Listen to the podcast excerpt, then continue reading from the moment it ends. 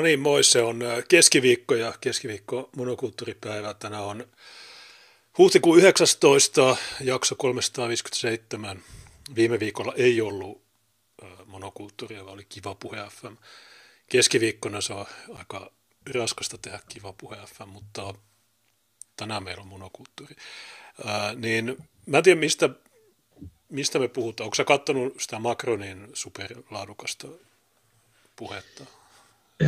En ole. Mä harmitti ihan hirveän paljon se, että ei päässyt äh, vi- viikolla vetämään monoa, koska tuota aiheita oli jälleen äh, melkoinen äh, pinkka tarjottavana, erityisesti tuota, Helsingin drag Klaus oli mahtava, sä sitä kävitkin jo ihan itsenäisesti läpi. Mulla ei sinänsä siihen mitään sen kummempaa otetta se kävi vaan tarkastamassa, että mitä mieltä Ivan Puopolo on ollut tästä drag-kaustista. Haluatko arvata? Äh, cancel-kulttuuri liian pitkällä tai, tai voketta, Ei, jompikumpi. Ei, hän sanoi, että jos joku haluaa omilla rahoillaan tehdä lasten dragia, niin se pitäisi totta kai sallia, mutta pitääkö kaupungin tehdä se verorahoilla? Tämä on oleellinen kysymys. Sitten mä vaan mietin, että siinä on syynsä, miksi nuo kaverit eivät ikinä muuta yhteiskunnallista keskustelua mihinkään suuntaan. No siis ensinnäkin se dokkari on YouTubessa.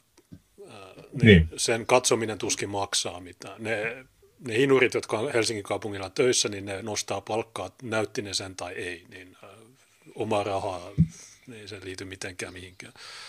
Se dokkari on ihan paskaa.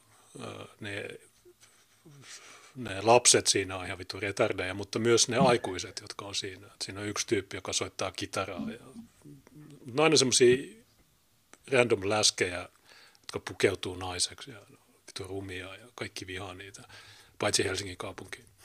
Ja Mä hirveästi sääliksi niitä lapsia, kun katsoo, minkälaiset vanhemmat niillä on. Se on jotenkin kumma yhteensattuma, että mitä niin kuin pervompi ja hullumpi vanhempi sulla on, niin sitä suurimman todennäköisyydellä se on tuommoinen tuota, pedofiilien uhri itsekin. Tota, Kulkee suvussa. Tuleehan se sun audio siitä, kopata sitä sun mikkiä siinä. Joo, ei se, eli se tulee sun läppäristä tai kamerasta. Niin jos sä vaihdat sen, niin tulee paremmin. Niin mieletön kiire, mä, että me ei, mä... ei ehditty tehdä soundcheckia. Niin. Tämä on jostain kumman syystä äh, vääntänyt asetukset ihan väärin.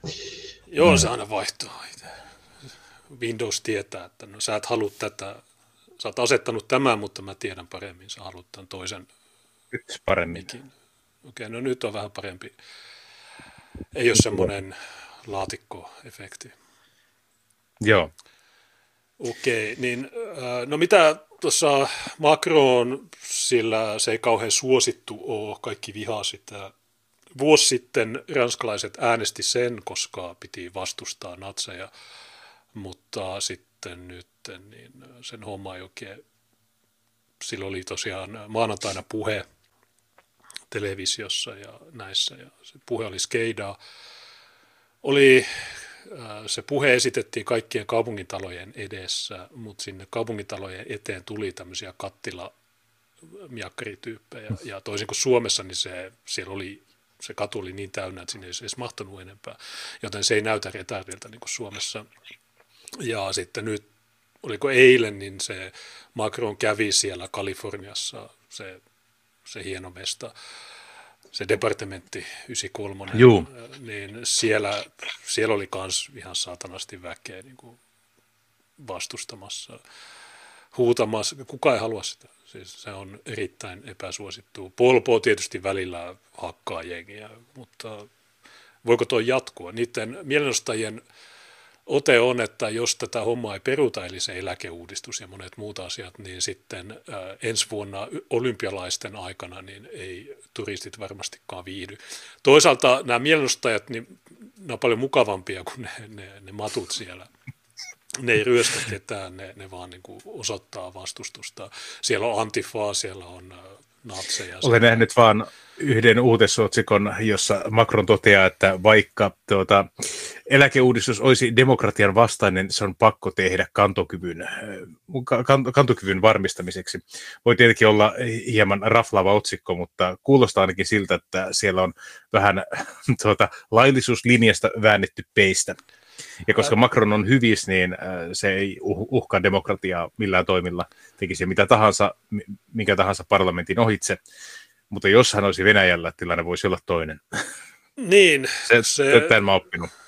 Se, joo, siellä tosiaan niiden perustuslaista jossain on tämmöinen pykälä 49.3, joka mahdollistaa sen, että eduskunnassa keskeytetään ke- keskustelu ja sitten se homma etenee.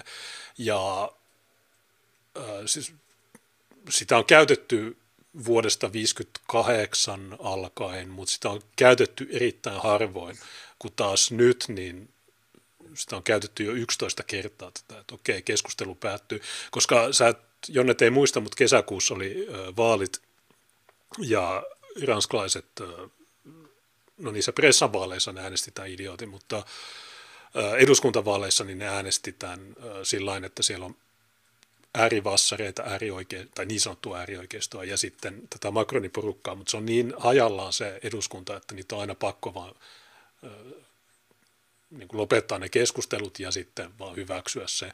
Ja perjantaina tuli perustuslakituomioistuimen päätös, että joo, tämä on laillista ää, muuttaa tätä eläkeikää. Ja joo, se on se tosiaan tekosyynä on tämä, että no ei meillä ole varaa, koska joko jos me ei tehdä tätä, niin sitten meidän pitäisi tiputtaa eläkkeitä tai sitten meidän pitäisi nostaa eläkemaksuja ja ne on jo no melkein yhtä korkeat kuin Suomessa, joten niitä ei oikein voi nostaa.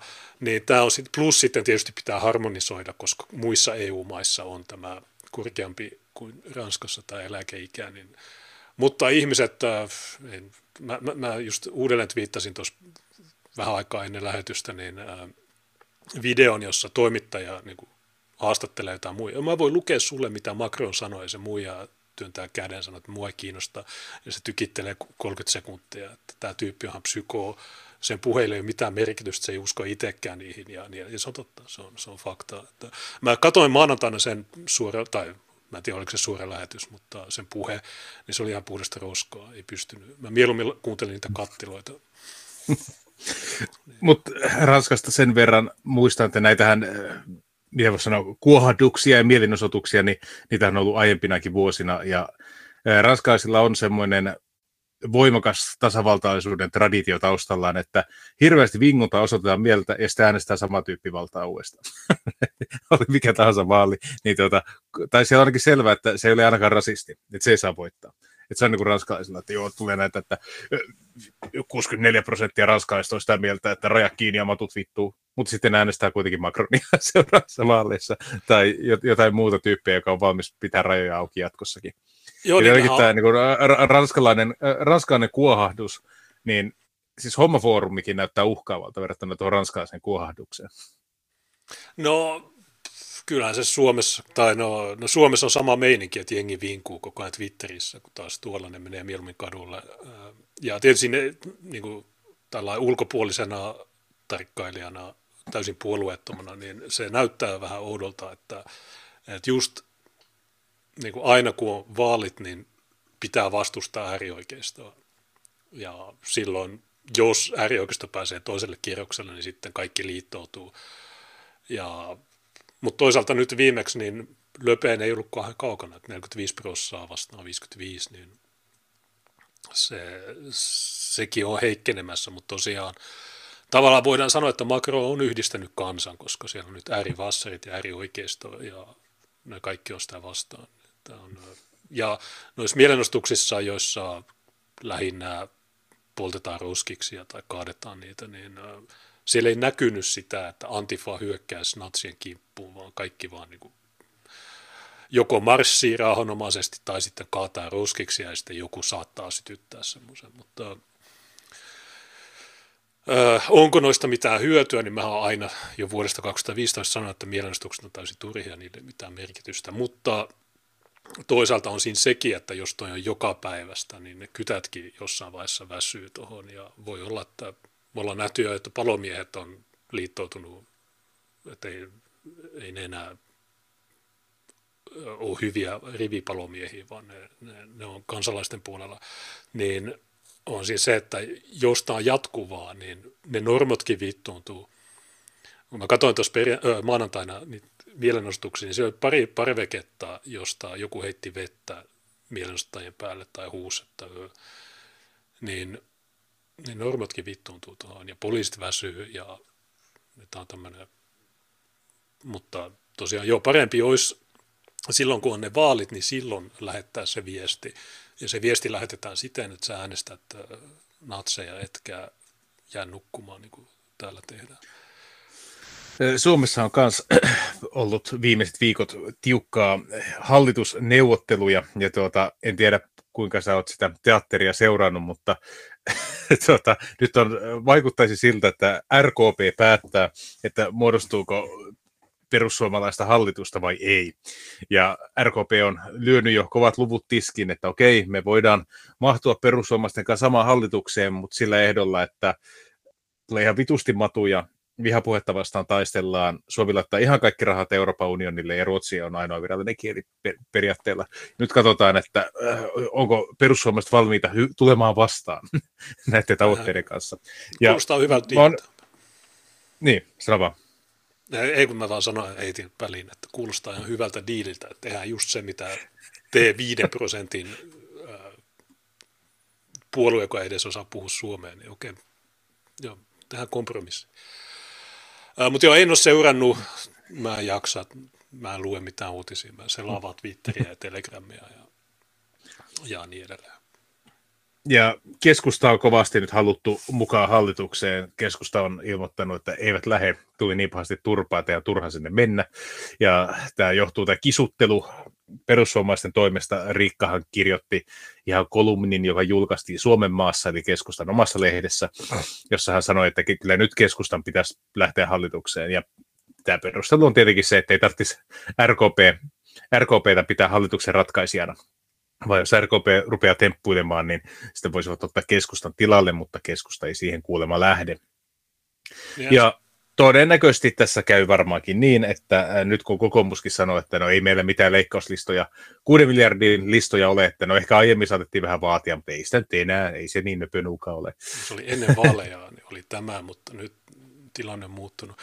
Äh, joo, ke, nehän on myös sanonut, että keskustan keskusta sai melkein 400 000 ääntä ja niillä on 23 kansanedustajaa, niin se on vastuutonta olla oppositiossa. Mutta tosiaan voisi, kun mulla on sanottu, että joo, keskusta, niin on keskusta oikeistolaisia tai jotain, niin mikä niihin on mennyt, että onko Soros ostanut sen puolueen vai miksi, tämä keskustaan voketus on mennyt liian pitkälle, että jos ne ei voi edes neuvotella persojen kanssa, koska persojen vaatimukset on aika aika mitättömät, että kiristetään maahanmuuttoa muiden Pohjoismaiden tasolla. Niin Todella törkeä.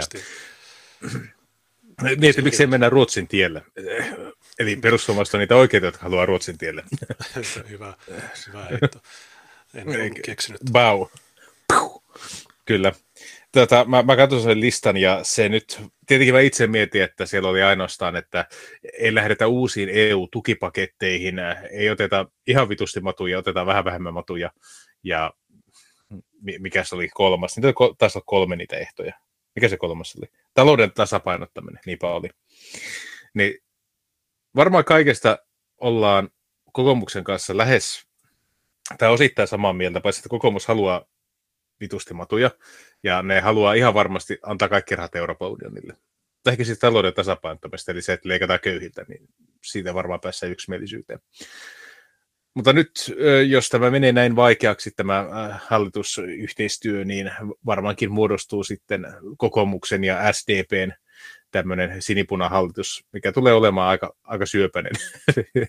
Ei sillä, etteikö nämä kaikki hallitukset olisi ollut aika syöpäisiä näiden viimeisten vuosien aikana, mutta semmoinen Petteri Orpon vetämä tuota, sinipunahallitus, missä on mukana vihreät ja RKP, niin sieltä ei ihan hirveästi hyviä uutisia tule seuraavaksi neljäksi vuodeksi.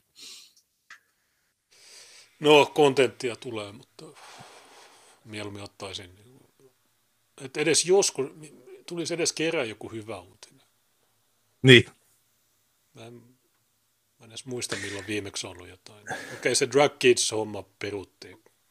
Okei, okay, no wow. Ja ne väittää, että se, oli, että se on uhkauksia. Mä en usko, että siellä on ollut uhkauksia, mutta jos on ollut, niin se on hyvää, koska, koska mm. näköjään tämä lähettää viestin, että uhkailu toimii. Niin Kande aina, Kande kerätään jotain tyyppejä kadulta ja sanoo, että okei, lähetä sä joku uhkaus, niin sitten ne lopettaa ton paskan. Niin, sitten ne maksaa joku kymmenen päivän sakkoa sitä uhkauksia. Kannattaa ulkoistaa. Ja RKP esitti tosiaan sen e- ehdon pöytään, että okei, no he lähtee hallitukseen, jos se saa ihan kaiken läpi ja perussuomalaiset ei saa mitään läpi. Tässä on aika hyvä diili, otako vastaan. Mutta Riikka Purra jyrähti RKP-vastauksista. Aika hurja tilanne. Hallitusyhteistyö on käytännössä mahdotonta. Oho, sen verran nostan hattua, että Timo Soini on sanonut heti, että nyt on niin hyvä diili, että tähän tartutaan. Mutta Purra sanoi, että ei, ainakin vielä. Jotain hyvää. Mahdollisuudet perusporvarihallituksen syntymiselle näyttävät mutkistuvan hallitustunnustelijalle annettujen vastausten myötä. Riikka Purra kommentoi Iltalehdelle, että mikäli RKP pitää vastauksessa esitetystä kannoista kiinni, on hallitusyhteistyö mahdotonta. Ja mikä se tuota, RKPn linjat, ehdot olikaan hallitukselle, mä luen ne tästä. Suomi noudattaa ja kunnioittaa kansainvälisiä sopimuksia, perus- ja ihmisoikeuksia ja ihmisarvoa. Arvojen tulee näkyä harjoitetussa politiikassa. RKP edellyttää, että Suomi jatkaa pitkälinjan EU-politiikkaansa, joka pyrkii rakentavan, vaikuttavan ja aktiivisen yhteistyön kautta kehittämään Euroopan unionia. Vahva, yhtenäinen ja toimintakykyinen EU on Suomen etu. RKPn kynnyskysymys on myös, että Suomi pysyy ilmastolain mukaisessa ilmastotavoitteissa ja sitten on tietenkin se, että ruotsin kielen asemaa ei kosketa. Okei, tosi hienot ehdot. tota, no, se ei ole heitetty mu- saman tien, että ennen kuin ne avaa oven, niin okei, tässä olisi pari, tässä olisi pari, mitä mieltä. Ja tuota, Riikka sanoi, että no, ne on vähän huonot. Ne ei ole, ihan, ne ei ole hirveän hyvät, ne on aika huonot. Mietit, että sä joutuisit Ärko... keskustelemaan tämmöisten ääliöiden kanssa vielä jollain satana huonolla Suomella. Että, öö, mikä vittu. Kun mä laskin silloin pari viikkoa sitten, että persut, kokoomus, kristilliset ja... Liike nyt. Niin, niin niillä saisi sata paikkaa, niin se olisi just ja just siinä. Mä, mä luulen, että se olisi parempi. Ja sitten pakottaa ne ole aina paikalla, että tulee aina se sata ääntä, niin se olisi se kaikista järkevin paitsi, että, pa, paitsi, että toiseksi on puolue saa normaalisti puhemiehen paikan ja puhemies ei saa äänestää. Eli se pitäisi vaan varmistaa, että kaikki kovat äänestykset äänestää silloin, kun oppositiosta on enemmän porukkaa poissa. Odot, pitää RK... odottaa, että me jää äitiyslomalle ja sitten äänestämään. Sano RKPlle, että okei, no me annetaan teille tämä puhemiehen paikka, te voitte olla siellä. te olette oppositiossa, mutta me annetaan nyt, me tehdään tämmöinen ravistellaan instituutio, että te saatte nyt tämän puhemiehen paikan. Mm. RKP linjasi vastauksissaan niin työperäisen kuin humanitaarisen maahanmuuton puolesta. Mikäli RKP ja perussuomalaiset eivät kykene yhteensovittamaan näkemyksiään, joutunee hallitustunnustelija Orpo hakemaan muuta kuin porvarihallituspohjaa. Sillä keskusta on ilmoittanut jättäytyvänsä oppositioon.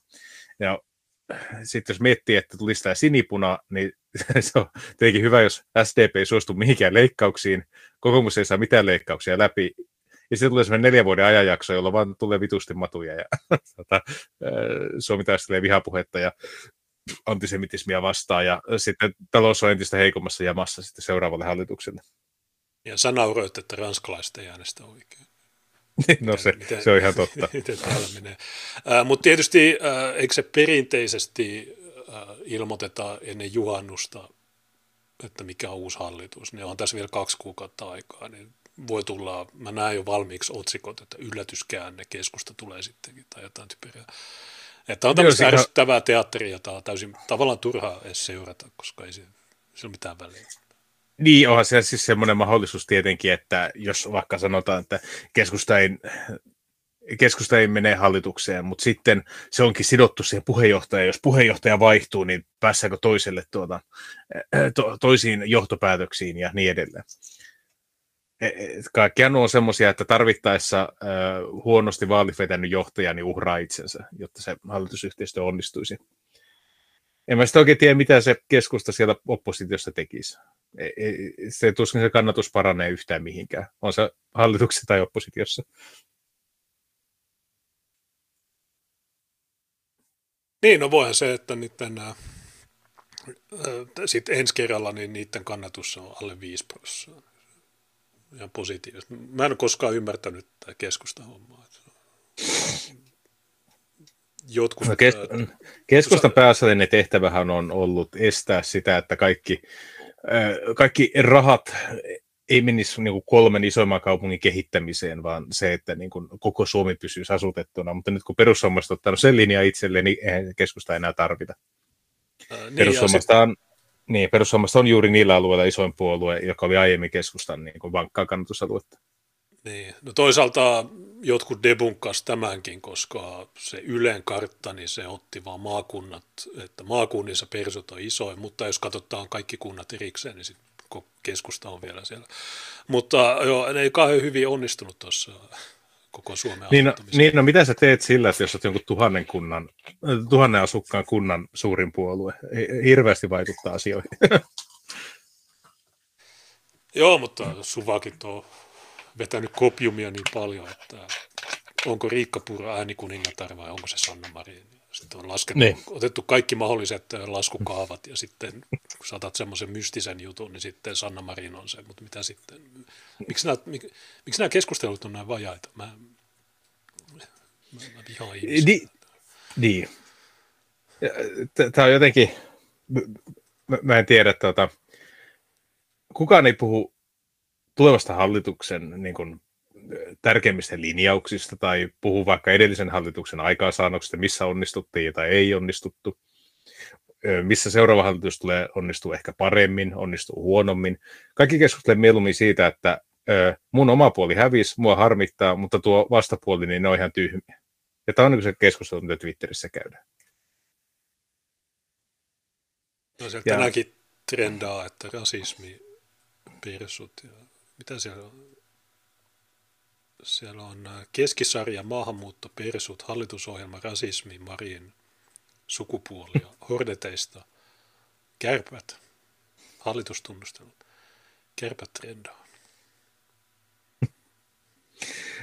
Sä huomannut, että vihreät aloitti muuten tuota rahankeruukampanjan.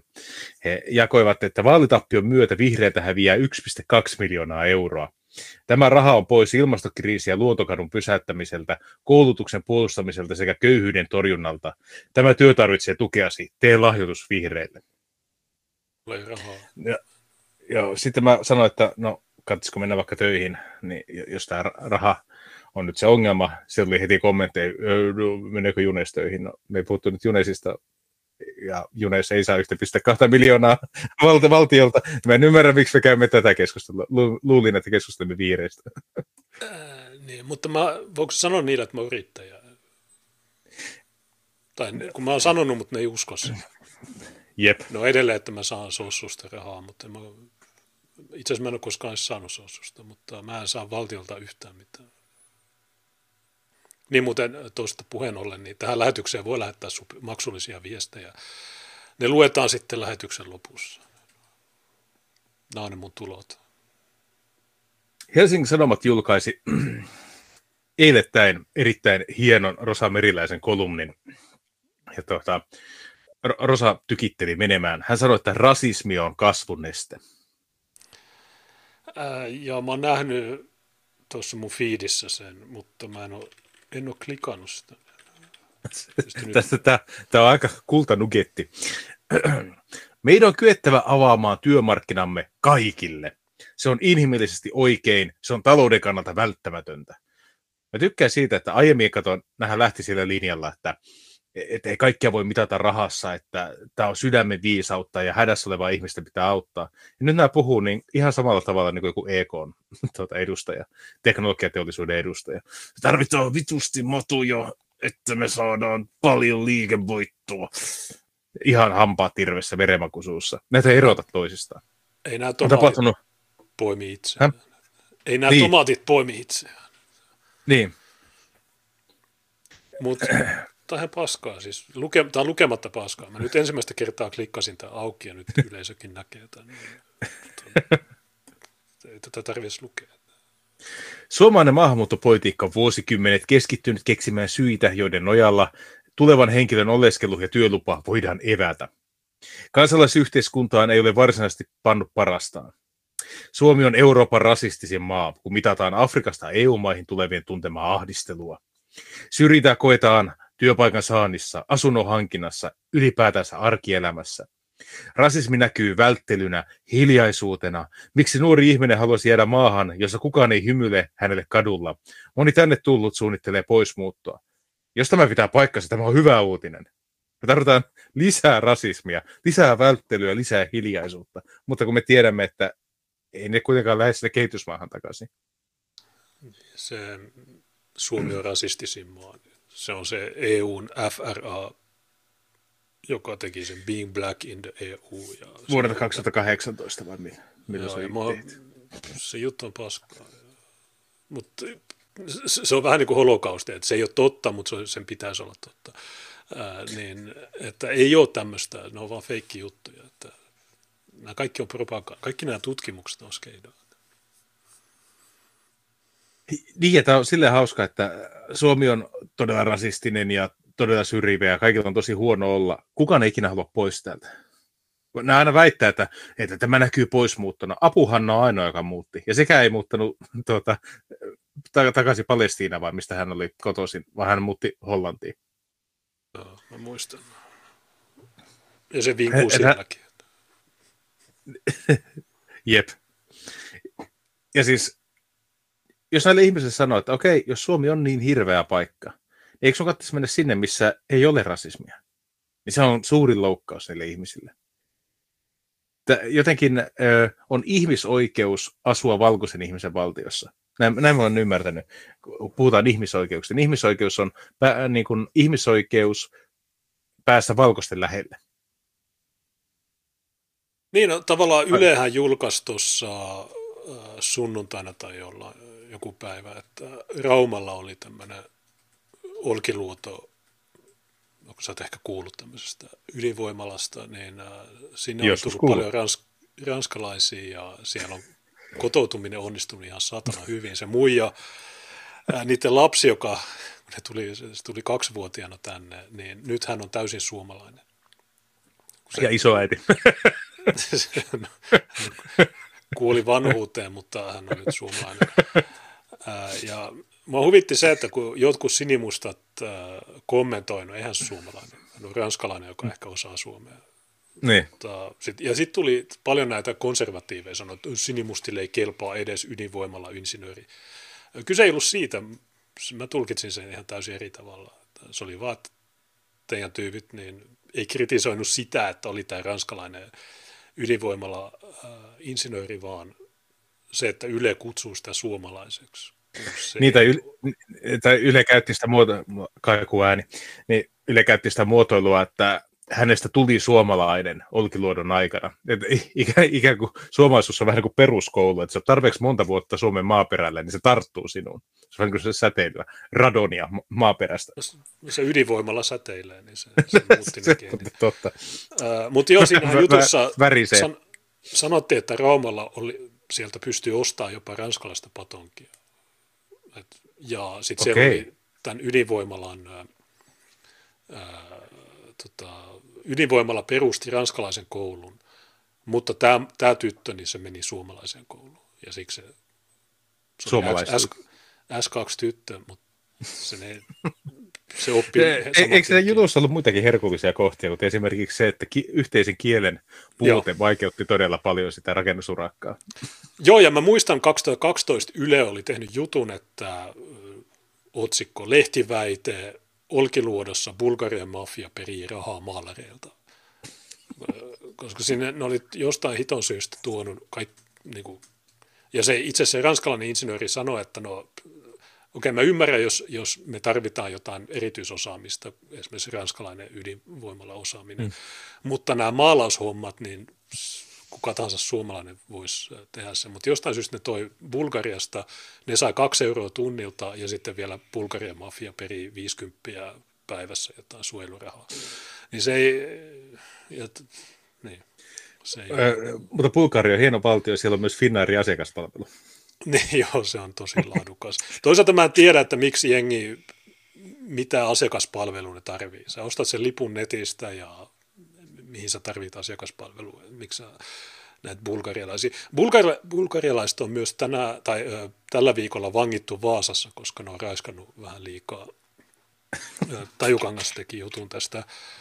Ö, niin se ranskalainen insinööri, se debunk, tai se, se, se on denialisti, se ei usko tieteeseen, koska se sanoo, että just oli liikaa eri kansalaisuuksia ja liikaa eri kieliä. Kun taas mä oon kuullut, että monikulttuurisuus on rikkaus, siinä syntyy innovaatioita, mutta nähdäkseni se ainoa innovaatio, mikä tapahtui, oli, että Bulgarian mafia. Ma- oli mafia ja sitten 13 vuoden viivästys, niin se ei, ehkä nämä on innovaatioita. Mutta mutta siitä rikkaudesta puhutaan muuten tässä artikkelissa. Palataan tähän Su- Su- Suomessa joutuu ihovärinsä vuoksi kokemaan pilkkaa ihan riippumatta siitä, onko elinkeinoelämän houkuttelema huippuosaaja vai ihan peruspulliainen, joka haluaa rakkautta, ha- harrastuksia ja toimeentuloa. Vähän kuin Milan Jaff. Ja Kanadakus. Niin Milan Jaff muuten pelkää vankilassa. Se ei se ole niin kova. Se ei ole hän on etunationalisti, hän ei tykkää valkoisista, ne pelottaa häntä. Se on, äh, pitäisi antaa syyte sille vihapuheesta. Ei ole mahdollista houkutella parhaita osaajia, jos samalla pyllistetään kaikille, jotka pökkäävät silmään katukuvassa. Eihän se edes näy naamasta, onko ihminen työperäinen maahanmuuttaja. Pitää olla kiva ja reilu kanssaihminen ja työkaveri ihan kaikille. No kyllä okay. se näkyy. Että... Ne, Eli tai... sä, et saa, sä et saa huippuosaajia, jos sua harmittaa Kanadan guusjäpää kadulla. Et, siinä mielessä Rosa Meriten on ihan oikeassa. Kun ne puhuu maahanmuutosta, ne ei puhu noista huippuosaajista, vaan ne puhuu noista Kanadan guusseista. Ne haluaa niitä Kanadan guusseja siksi, koska ne pelottaa valtaväestöä. Mitä enemmän valtaväestö pelkää, niin sitä äh, niin kuin todennäköisimmin ne eivät yhdisty yhteiskuntaa yhteiskunnan eliittiä vastaan, jos haluaisi käyttää tämmöistä hajota ja hallitse salaliittoteoriaa taustalla. Tämä on muuten hauskaa äh, mielikuvaa, että pyllistetään kaikille, jotka niin, kuvittelee semmoinen, en mä tiedä, Turussa, mikä yliopisto katuu, niin sitten siellä kävelee joku matu ja sitten kaikki suomalaiset vaan pyllistää. Se on hyvä mielikuva tällä. Ähm, mutta kyllä se näkyy naamasta, että onko ihminen työperäinen. Jos, jos tyyppi on Milan Jaff, niin sä tiedät, me ollaan heti rastin, että ei työperäinen. Äh, tai jos on joku, äh, joku Fatim Diarra, niin ei työperäinen. Näen se heti. Taas se ranskalainen ydinvoimala-insinööri, niin mä näen, että okay, kyllä. Se on, se on niin todennäköisemmin kyllä. Ylipäänsä on ylimielistä harhaa kuvitella, että ihmiset voidaan työmarkkina-asemassa perustella jakaa hyviin ja huonoihin. Meidän on kyettävä avaamaan työmarkkinamme kaikille, sydämemme ja työmarkkinamme. Se on paitsi inhimillisesti oikein, se on talouden kannalta välttämätöntä. Vuosilta 15-2016 tänne jääneiden työkykyisten paperittomien ihmisten oleskelu ja työnteko olisi kannattanut kertarysäyksellä sallia. se, se oli sallittu ihan alusta lähtien. Niin kuin siis, kulta. Niin kuin siis äh, tämä, äh, jos sä oot turvapaikanhakija, niin vaikka sulla ei olisi papereita, niin sulla alkaa työnteko-oikeus kuusi kuukautta siitä rekisteröitymisestä. Jos sulla on paperit, niin se on kolme kuukautta se odotus. Eli jos, se, mitä näin koskaan sano, on, että ironisesti se byrokratia on paljon pienempää, jos sä tuut, että joku äh, asyl, niin silloin sulla on pienin se odotusaika ja vähiten byrokratia. Se työnteko-oikeus alkaa automaattisesti joko puolen vuoden tai kolmen kuukauden jälkeen. Kun taas jos sä oikeasti oot työperäinen, ja se ranskalainen tyyppi, se on varmasti täyttänyt paljon enemmän papereita kuin nämä kaikki matut yhteensä 2015 tai sen jälkeen mm. ja sitä ennen. Niin, t- mutta tämä on vituun sietämätöntä, että tämmöistä roskaa julkaistaan tuolla.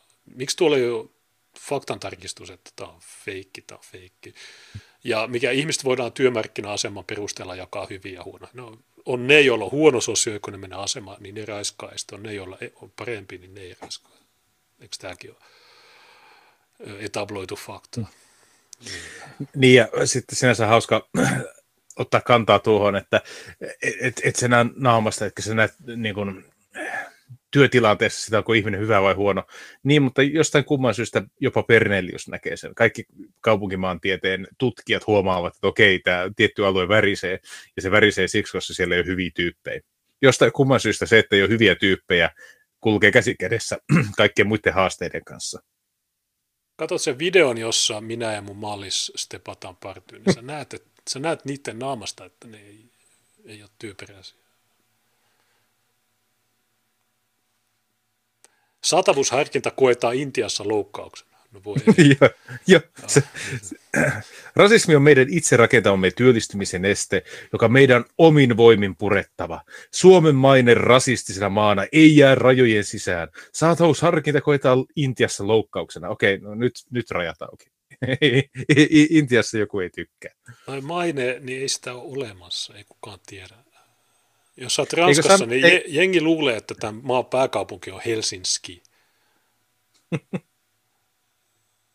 on paljon enemmän ihmisiä, jotka luulee, että Suomen pääkaupunki on Helsinki eikä Helsinki. Ne mikä maine. Plus sitten, kun ne teki sen NATO-jutun, niin ne ei edes tiennyt, kumpi on Ruotsi ja kumpi Suomi. Ei ole mitään maineita. Ja sitä paitsi vaikka olisi, niin sille väliä. Ketään kiinnostaa. Rasismi näkyy ja tuntuu eniten heille, jotka sitä kohtaavat. Me muut voimme olla sokeita rasismille. Esimerkiksi omalla toimialallani, kulttuurialalla, ulkomaalaissyntysten ammattilaisten osaamista ei arvosteta tai tunnisteta, ja kokemukset syrjinnästä ovat yleisiä. Kulttuuri- ja taidealalla syrjinnän kokemukset ovat synnyttäneet epäluottamusta paitsi taide- ja kulttuurikenttää, myös laajemmin koko yhteiskuntaa kohtaan. Okei, tämä taide- ja kulttuuripuoli, niin se on ihan täynnä suvakkeja. Se on teidän ihan oma kotikenttä. Miksi te olette tuommoisia? Älkää olko noin rasisteja. Niin, siivoo Avat, oma pesää ensin. niin, avatkaa sydämenne ja lompakkonne. Älkää vaatiko muilta sitä. siivoo oma pesää. Rosa Meriläinen, sen pinssi. Um, mutta me tiedetään Rosa Meriläisen taide. Me nähtiin sitä Rovaniemellä silloin, kun me väijytettiin se koko porukka. niin. se, se, että joo, mä, Mulla oli verisideen jalassa ja sitten mä heitin sen. Okay, Joo, ja mä sanoin, että antaa mennä vaan, ja vähän me naurettiin tyttöjen kanssa. Silmät seisoo päässä. Tuon mielisairaat. Kauhea. Se oli surrealisti kokemus. Se oli. Tota... Ja sitten se, kiroilu, sit se kiroiluiltama. Joo, se uh. mulla, on, mulla on ne tallenteet muuten vieläkin. Tota, toi, itse asiassa just ennen lähetystä niin oli tämmöinen Helsinki Bees, mikä Helsingin kaupungin maahanmuuttoyksikkö, joka kehittää jotain. Ne oli ottanut selfien sieltä toimistosta. Ne, ne blokkas mut, kun mä kysyin, että miksi, miksi vain valkoisia työntekijöitä teillä. ja sitten mä uudelleen twiittasin, että matuyksikkö valkoisempi kuin Ku Klux Klan. Sitten ne blokkas mut. niin se on totta, tai siis nämä suvakit, niin ne on niitä pahimpia, tai pahimpia. Mutta mut oikeasti niiden tapahtumat on valkoisempia kuin, kuin monet rasistiset tai mm. tämmöiset. Trumpin porukka, niin se on, siellä on vähemmän valkoisia kuin näiden suvak, suomalaisten suvakkien jutuissa. Sä katsot Helsingin Sanomia, sä katsot Ruotsissa Expressen ja sä katsot mitä tahansa mediaa tai näitä kulttuuriskeidoja, niin siellä on vaan näitä mongoloideja, jotka haluaa matuja, mutta sitten ne ei palkkaa niitä. Niin, niin ne itse asu niiden kanssa. Niin, ja, hyvin, ja... ja hyvin harvemmissa määrin edes seurustelee niiden kanssa. Se on semmoinen valkoisten elitistinaisten semmoinen oma harrastus. Vähän niin kuin lemmikkejä. Niin ja se on ihan ok, ei siinä mitään, mutta, mutta miksi ne pakottaa sen muille ja miksi ne, miksi ne pätee ja miksi kukaan ei sano mitään näille. Ja heti kun sä sanot, niin sitten ne blokkaa sitä. Mä tulen ihan kohta takaisin, jatketaan artikkelia. Mä käyn tuota nostamassa ruoan uunista pois. Okei, okay. Uuni kuumana. Okei, niin tota, tässä on monokulttuuri 357. Tuukolla on jotain uunissa. En mä tiedä mitä. Ää, niin niin tota, munkin pitäisi käydä lyhyellä tauolla. Mulla ei ole uuni päällä, pitäisi käydä kusella. Ja tosiaan jo superchatteja, maksuisia viestejä voi lähettää. Me luetaan ne ohjelman loppupuolella. Ää, niin mitäs, ää, katsotaan tätä normotsettia. Rovaniemi mainittu. Joo. Tuukalla hieno paretti. Mikä joukko-osasto? En mä tiedä. Pitää kysyä siltä. Suvakit on niitä oikeita rasisteja. Niin. Jertsi kysyi, mitä Tuukka oikein uunittaa. Kumpa vain tietäisimme. Anu Partanen sanoi muutama vuosi sitten aamu että kukaan meistä ei varmaan tunne Husua henkilökohtaisesti. No mä en tunne, mutta mä oon tavannut Husun Oulussa. Oli 2015 eduskuntavaalit, niin Husu oli juontajana niin siinä vaalipaneelissa. Siellä myös, latekone oli silloin yleisössä, niin se ei häiriköinyt sitä vaalipaneelia. Ja se on aina oletus, että ei ne äärisuvakitkaan hengaile Somalian kanssa. Joo, siis ei tässä mitään uutta tai ihmeellistä. Me ollaan öötetty seitsemän vuotta tässä ohjelmassa ja nykyään tämä on vaan tätä, että joo, mä tiedän kaiken etukäteen. En mä, mä en ylläty mistään niin muistakaa jakaa linkkiä. Tämä lähetys näkyy Odysseessa, kik.comissa, Delivessä, Twitterissä. Oliko vielä jotain muita alustoja? Tämä näkyy lukuisilla eri alustoilla. Niin, ähm, jakakaa linkkiä. Superchatteja voi laittaa. Odyssey on hyvä alusta siellä. Siellä voi laittaa niitä ja sitten on toi kaikkia muita. Moro! Joo, no Joo. Sä, jos mä otan nyt sen tauon, niin sä voit vaikka kertoa, kun teille, teillä on ilmeisesti vappumarssi, niin jos mä oon kaksi minsaa, niin kerro siitä vaikka. Joo, voin mä, mä kertoa. näytölle sen ää, hmm, sinimusta. Valkoinen vappu. No, kerro vaikka tuosta. Tuun takaisin. Eli tosiaan meillä oli viime vuonna Tampereella tämä Valkoinen vappu tapahtuma ja se sai ihan hyvää näkyvyyttä. Siellä oli eräs tuota, hamsteriruuan ystävä ja liikuntarajoitteisten alaikäisten tyttöjen saalistaja, varisverkoston superaktiivi, joka oli siellä meitä seuraamassa tästä tapahtumasta niin saatiin hienoja valokuvia, hienoja puheita, hienoja videoita, tarjottiin hyvää simaa ja hyvää munkkia ihmisille. Ihan voisin sanoa, että aidon suomalaisen työväenjuhlan hengessä.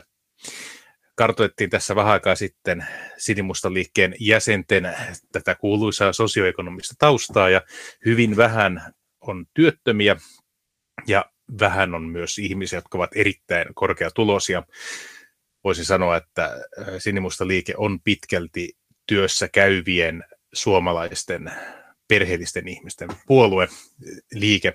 Tietenkin mukana on myös opiskelijoita ja muita, jotka eivät tule vielä perhettä tai työelämää ehtineet siirtyä.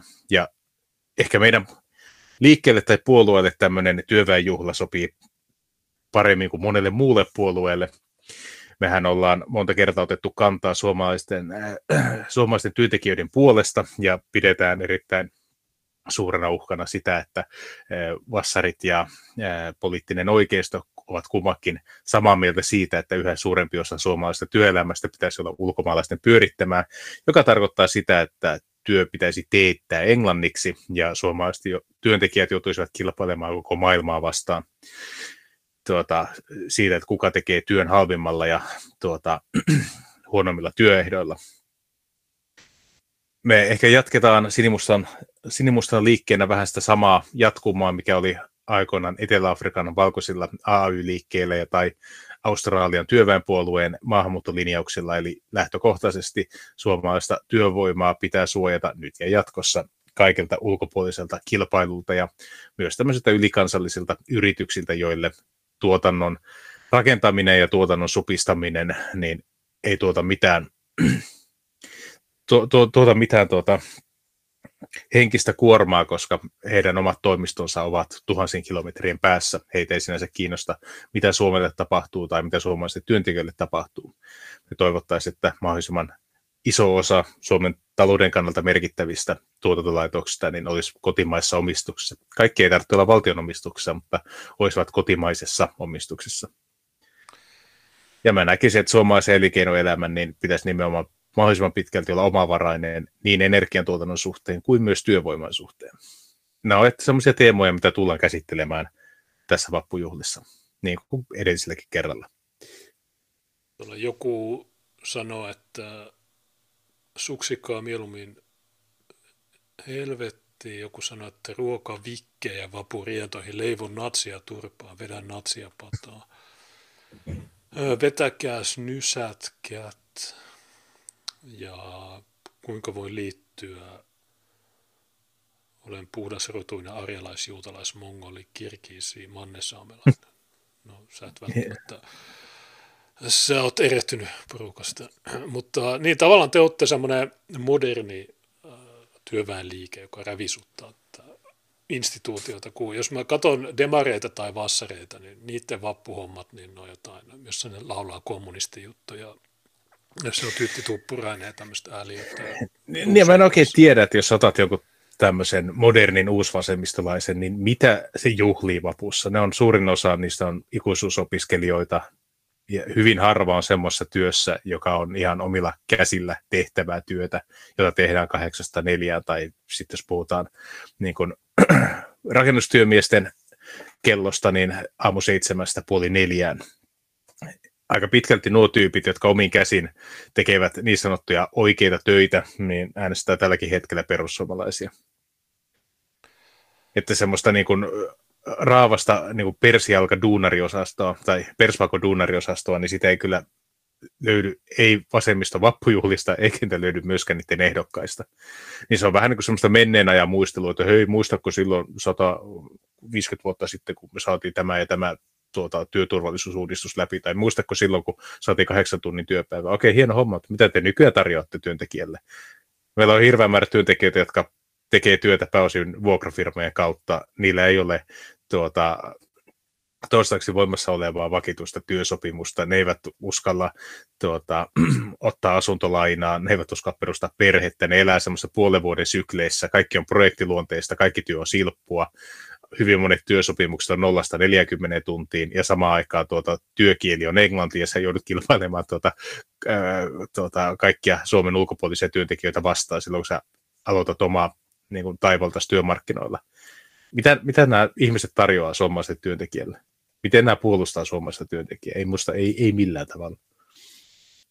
Se on outoa, että niiden kannattajat ei ole tätä huomannut, mutta joo. Kyllä ne on silleen no. huomannut, että pyörälukkohan oli vaalien jälkeen enemmän tai vähemmän kauhuissaan, kun selvisi, että vasemmistoliiton kannattajista lähes kaikki on naisia. Siellä on hyvin vähän miespuoleisia kannattajia vasemmistoliitolla. Ja sitten pyörälukko kommentoi, että nyt tarvitaan aitoa niin kuin, äijäilyn renessanssia, tarvitaan vasemmistolaista äijäenergiaa. Ja mä mietin siinä vaiheessa, että huhujat, siinä saa vähän paiskia kyllä duunia. Joo, mä näin se saavutetaan. Mä näin. Ei vittu.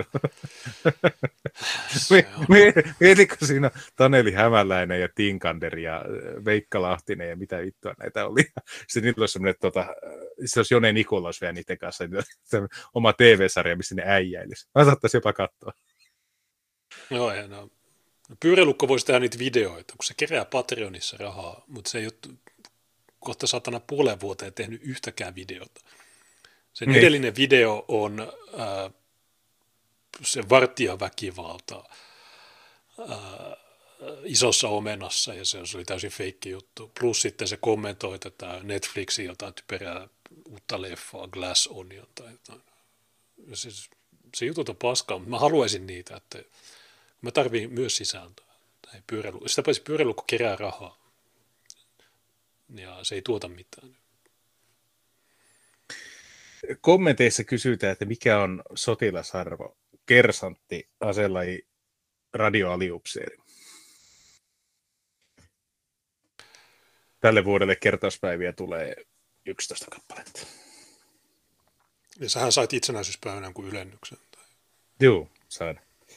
Tuota, se, se on hauskaa, kun ylennyksen ehtona on tuota, nuhteeton elämä ja kuulemma tuota, tuomiot voivat vaikuttaa tuota, ylenemisiin. Ja mä mietin, että silleen sopivasti, että tuli ylennyttyä ennen kuin tuli kiihotus.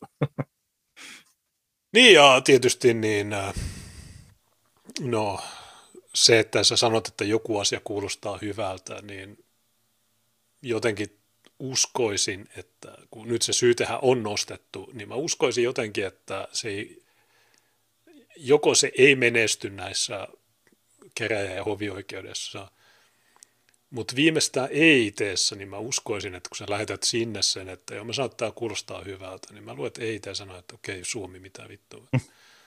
Jotenkin semmoinen, mutta niin. Sitten pääsen näkemään, mutta oli siinä niin, niin moniammatillinen yhteistyö taustalla, että sä pyysit, py, pyysit niin tarkistamaan, että kuka se oli laittanut vireille, niin se oli tosiaankin yhdenvertaisuusvaltuutettu, joka oli vinkannut valtakunnan syyttäjä siitä, että täällä saattaisi olla mahdollinen case, ja valtakunnan syyttäjä oli ottanut yhteyttä pahamaineeseen Rauman poliisiin, joka sitten tuota, suoritti kuulustelun. Törkästi lavasti. No muuhun, mä, mä oon viitannut samaan, mutta koska mä en ole politiikassa mukana, niin ei ole mitään. Ne ei kiinnostu. Ne kiinnostuu, Suomessa ne kiinnostuu vain, jos sä oot politiikassa. Jos sä, jos sä oot täysin normaali rivikansalainen, niin mm. ei ne tee mitään juttuja. On jollakin Tynkkyselläkin kolme tuomiota, ja mitä, mitä se on sanonut? Näetkö sä Tynkkysen viimeistä tiukkaa haastattelua, jossa sanoo, että hän on rasisti, koska hän imee vaan mustaa munaa? Se on niin super kuuma teikki. Monet perustui sitä mieltä, että on paras juttu ikinä. Missä se on? Servatti. Se oli jossain tuota, tämmöisessä nuorison suosimassa podcastissa vieraana. Okay. Mä en on, on, nähnyt, on nähnyt klipiä, mä vaan mietin, että voi ei. Se on musta äijä, joka sitä haastattelee, ja se musta äijä vetää semmoisella kunnon katusuomella. Aika hurja kokemus. Niin toi, totakin kun mä oon nyt viime aikoina vähän maininnut tästä, niin tosiaan 2015 tuli tämä isompi vyöry ja jostain syystä sitten persut petti äänestäjänsä ja sitten 2017 tuli tämä Suomen sisu kaappasi puolueen ja sitten siinä sivussa niin me voitettiin vaalit. Ja, mutta sitten vaikka siitä piti tulla semmoinen rotutohtoripuolue ja kaikkea, niin käytännössä niin mitä ne on, no kaikki jotain homoja, se on vähän niin kuin America First tai joku MAGA.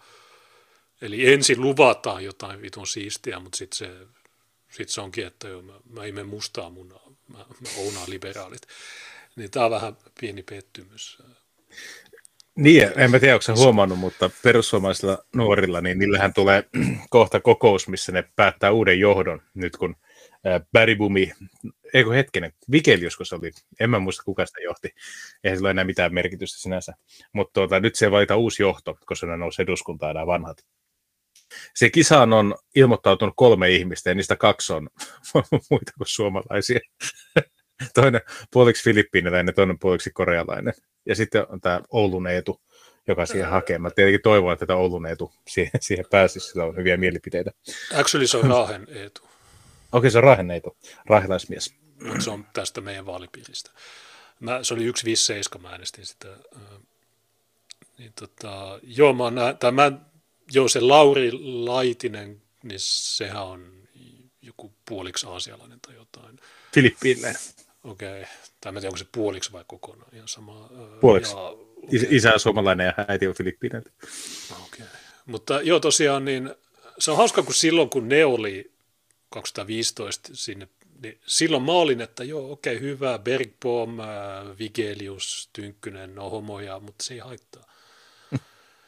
mutta nykyään, niin mua haittaa se. Ja tavallaan mä, me aina vastavirtaa. Ja ennen, niin mä nauroin suvakeille, mutta nykyään mä vihaan niitä ihan saatana. Koska... Sä oot kehittynyt ihmisenä. Joo, mä... Että vuosien aikana.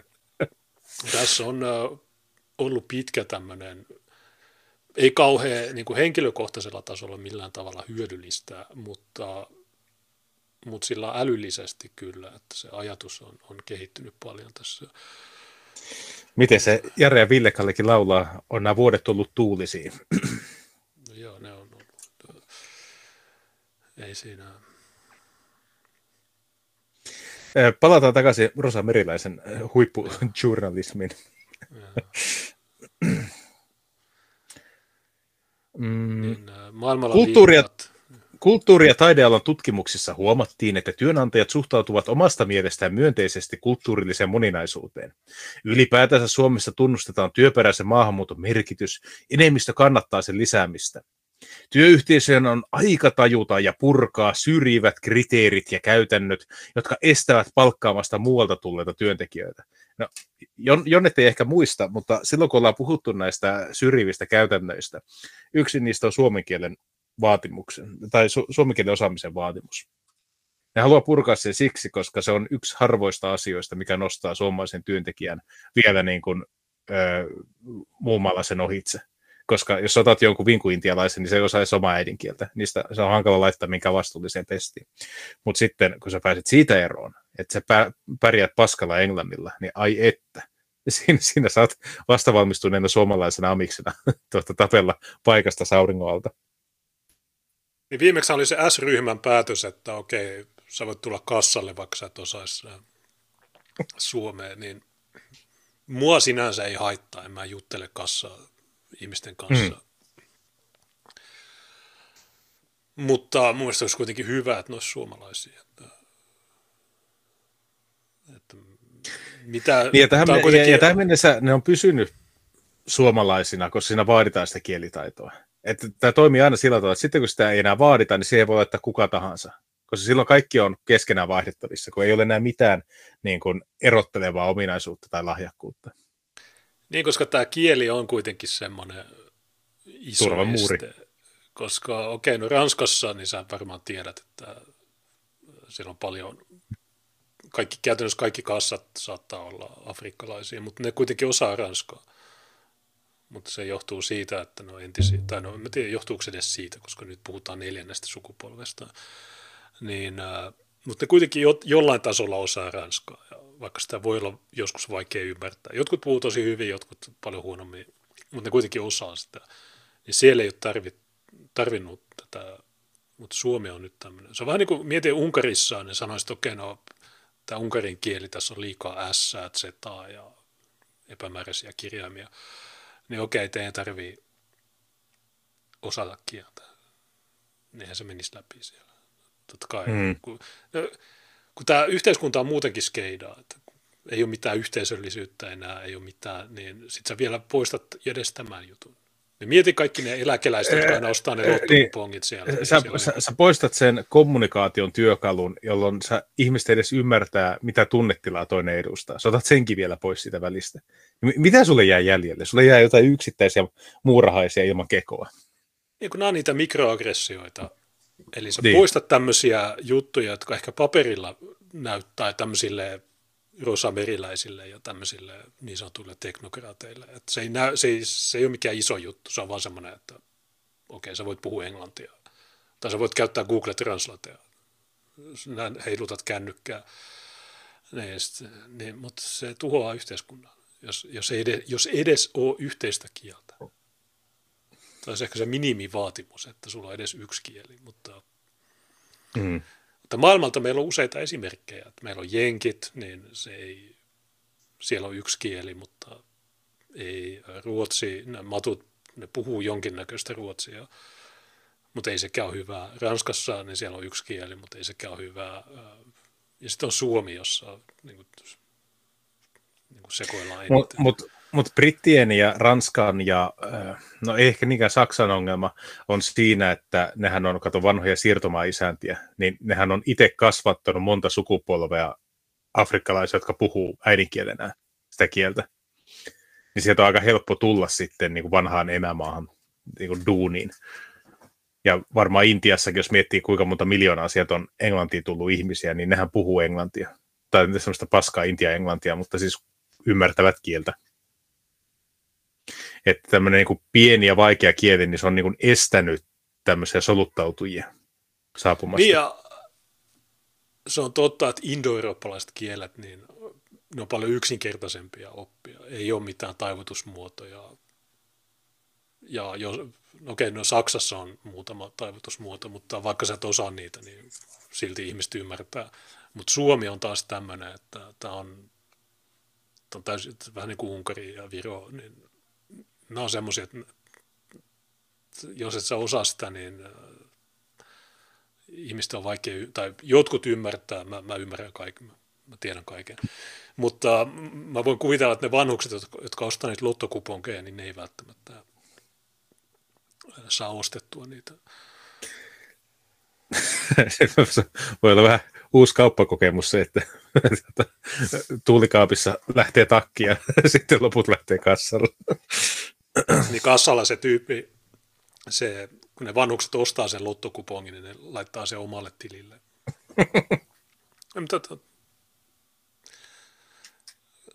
on illuusio, että Suomi voi valita tänne tulevat ihmiset. Maailma on laaja, meillä on huono kelit ja vaikea kieli. Pakko tänne tulee. tullaan. niin. Nämä argumentit on, että älkää tulko tänne. Joo, niin, niin huono kieli. Niin. Tämä on vähän niin kuin se Snatch-elokuva, että London, uh, bad food, worse weather, Mary fucking Poppins, niin älkää tulko tänne. Niin ja toki, että on illus, että Suomi voi valita tänne tulevat ihmiset, maailma on laaja. Ikään kuin meillä olisi hirveä kilpailu maiden että kuka saa eniten neekereitä. Ei ole. Ei, kuka ei ole semmoisessa kilpailussa mukana. Se on vaan se, että niitä tulee ihan omaehtoisesti, koska Euroopassa, Itä-Eurooppaa lukuun ottamatta, kuka ei yritä estää sitä. Ja sitten nämä maiden keskushallinnot yrittää pallotella ja jakaa taakkaa keskenään, että ota säätämään, eikö ota säätämään, eikö ota säätämään. Jos se olisi rikkaus, niin nämä kaikki maat kilpailisi siitä, että me halutaan ihan hemmetin paljon afrikkalaisia tänne. Mutta se ei ihan mene niin, vaan äh, hallinnot enemmänkin katsoo, että okei, tämä on asia, mille me voidaan mitään, koska tämä on luonnonvoima. Ja ne ovat enemmänkin voimattomia sen homman edessä. E-, ei ole mitään kilpailua, että kuka saa eniten, eniten tätä läpsyporukkaa. Ja sitten, että meillä on huono kelit ja vaikea kieli. Joo, mutta meillä on erittäin korkea elintaso, ja sen takia tänne tulee 10 000 ihmisiä. 2015 huomattiin, että paljon mieluummin ihmiset tulee tänne kuin Espanjaan esimerkiksi, lukumäärissä mitattuna. Miksi? Koska me, meillä on hirveän paljon enemmän fyrkkaa kuin Espanjassa. Meillä on paremmat tuet kuin Espanjassa. Ei, ei, ne, ei ne matut, niin ei ne osaa sitä Espanjaa yhtään se enempää kuin ne osaa Suomea. Tuossa, mä, mä en tiedä, näetkö sitä tajukankaan juttua niistä vaasaraiskaista. Ne, ne oli bulgarialaisia, tai käytti Bulgarian tulkkia Vaasassa, niin Tajukangas kysyi, että löydänkö mä mitään. Mä löysin pari romuautoa, mitä ne kauppaa nettiauto.comissa ja sitten löytyi semmoinen mielenkiintoinen PDF Espanjasta, jossa oli pitkä lista ihmisistä, jotka poistetaan rekisteristä, ja se oli 2012. Niin semmoinen okay. Soria, Sorjan maakunta Pohjois-Espanjassa, niin sieltä, sieltä löytyi nämä kaksi tyyppiä, jotka nyt vangittiin tällä viikolla. Niin ne on ollut Espanjassa silloin. Mutta ne on kadonnut, niitä, niitä ei ole tavoitettu, niin ne on sitten poistettu sieltä niiden väestörekisteristä. Ja se oli semmoinen yleinen kuulutus tai mikä se niin jo, ja jotenkin nyt ne vangittiin tänä vuonna, koska ne oli 215 raiskannut. niin, jo, jo tänä vuonna. Niin, nopea homma, mutta joo, niin nämä oli ollut Espanjassa ja ne oli sitten kadonnut. Mä oletan, että ne on mustalaisia, Bulgaria. Mutta joo. Jatketaan. Maailmalla liikkuvat ihmiset valitsevat itse asuinmaansa. Yhä useamman pitäisi valita Suomi, sillä tarvitsemme merkittävästi lisää työvoimaa, mikäli mielimme pitää talouden kasvuuralla ja hyvinvointivaltion palveluineen pystyssä. Okei, mä en tiennytkään, Rosa, että sä oot tiukallinen kapitalisti. Niin Kai se vihreäkin oppii uusia temppuja, kun saadaan tekoisin ottaa lisää maahanmuuttajia. miten se ilmastonmuutos? Hiilijalanjälki. Se on- Se on unohdettu jo. Ai joo, mut Maahanmuuttovirasto on muutettava maahanmuuton edistämiskeskukseksi. Osaksi uutta maahanmuutto- ja työministeriötä on houkuteltava opiskelijoita, annettava heidän jäädä, on annettava mahdollisuus tulla tänne aloittamaan alusta, on luovuttava työvoiman saatavuusharkinnasta. Okei, sä voit tulla opiskelemaan ja sitten sä saat jäädä, jos sä haluat. Ja tämä kaikki samaan aikaan, kun hyvinvointivaltiosta pidetään kiinni. Mieti, mitä käytännössä? Okei, kaikki, jotka tulee opiskelemaan, saa jäädä Suomeen. Kaikki, jotka tulee raja yli, saa tulla Suomeen. Kaikki, jotka tulee töihin, saa jäädä Suomeen. Saattaa kaikki perheensä mukaan Suomeen. Meille tulee nyt jo vu- vuosittain tuhansia maahanmuuttajia, kymmeniä tuhansia maahanmuuttajia. Me, me jaetaan pysyviä oleskelulupia aika hellällä kädellä. Niin jos se on liian vähän, että meille tulee pienen kaupungin verran uusia ihmisiä joka vuosi, samaan aikaan kun suomalaiset lukumäärä pienenee, niin mitä tämä tarkoittaisi? Ja mihin tämä johtaisi? Entä sitten, kun Rosa huomaisi yhtenä päivänä, että okei, me ollaan otettu 400 000 afrikkalaista tänne, ja tämä romahtaa koko paska. Mitä se sitten tekisi? no, sit Ei, ei, ei, ei muuttaisi mielipidettä, se on ihan varma. Ne on ne suvakit on. Ää, mutta tietysti on yksi poikkeus. Mm. Mun pitää muuttaa pois. Niin, se, se on muuten ihan totta. Nuo miljardit tyypit, niin niiden pitää tulla tänne, mutta mä en saa olla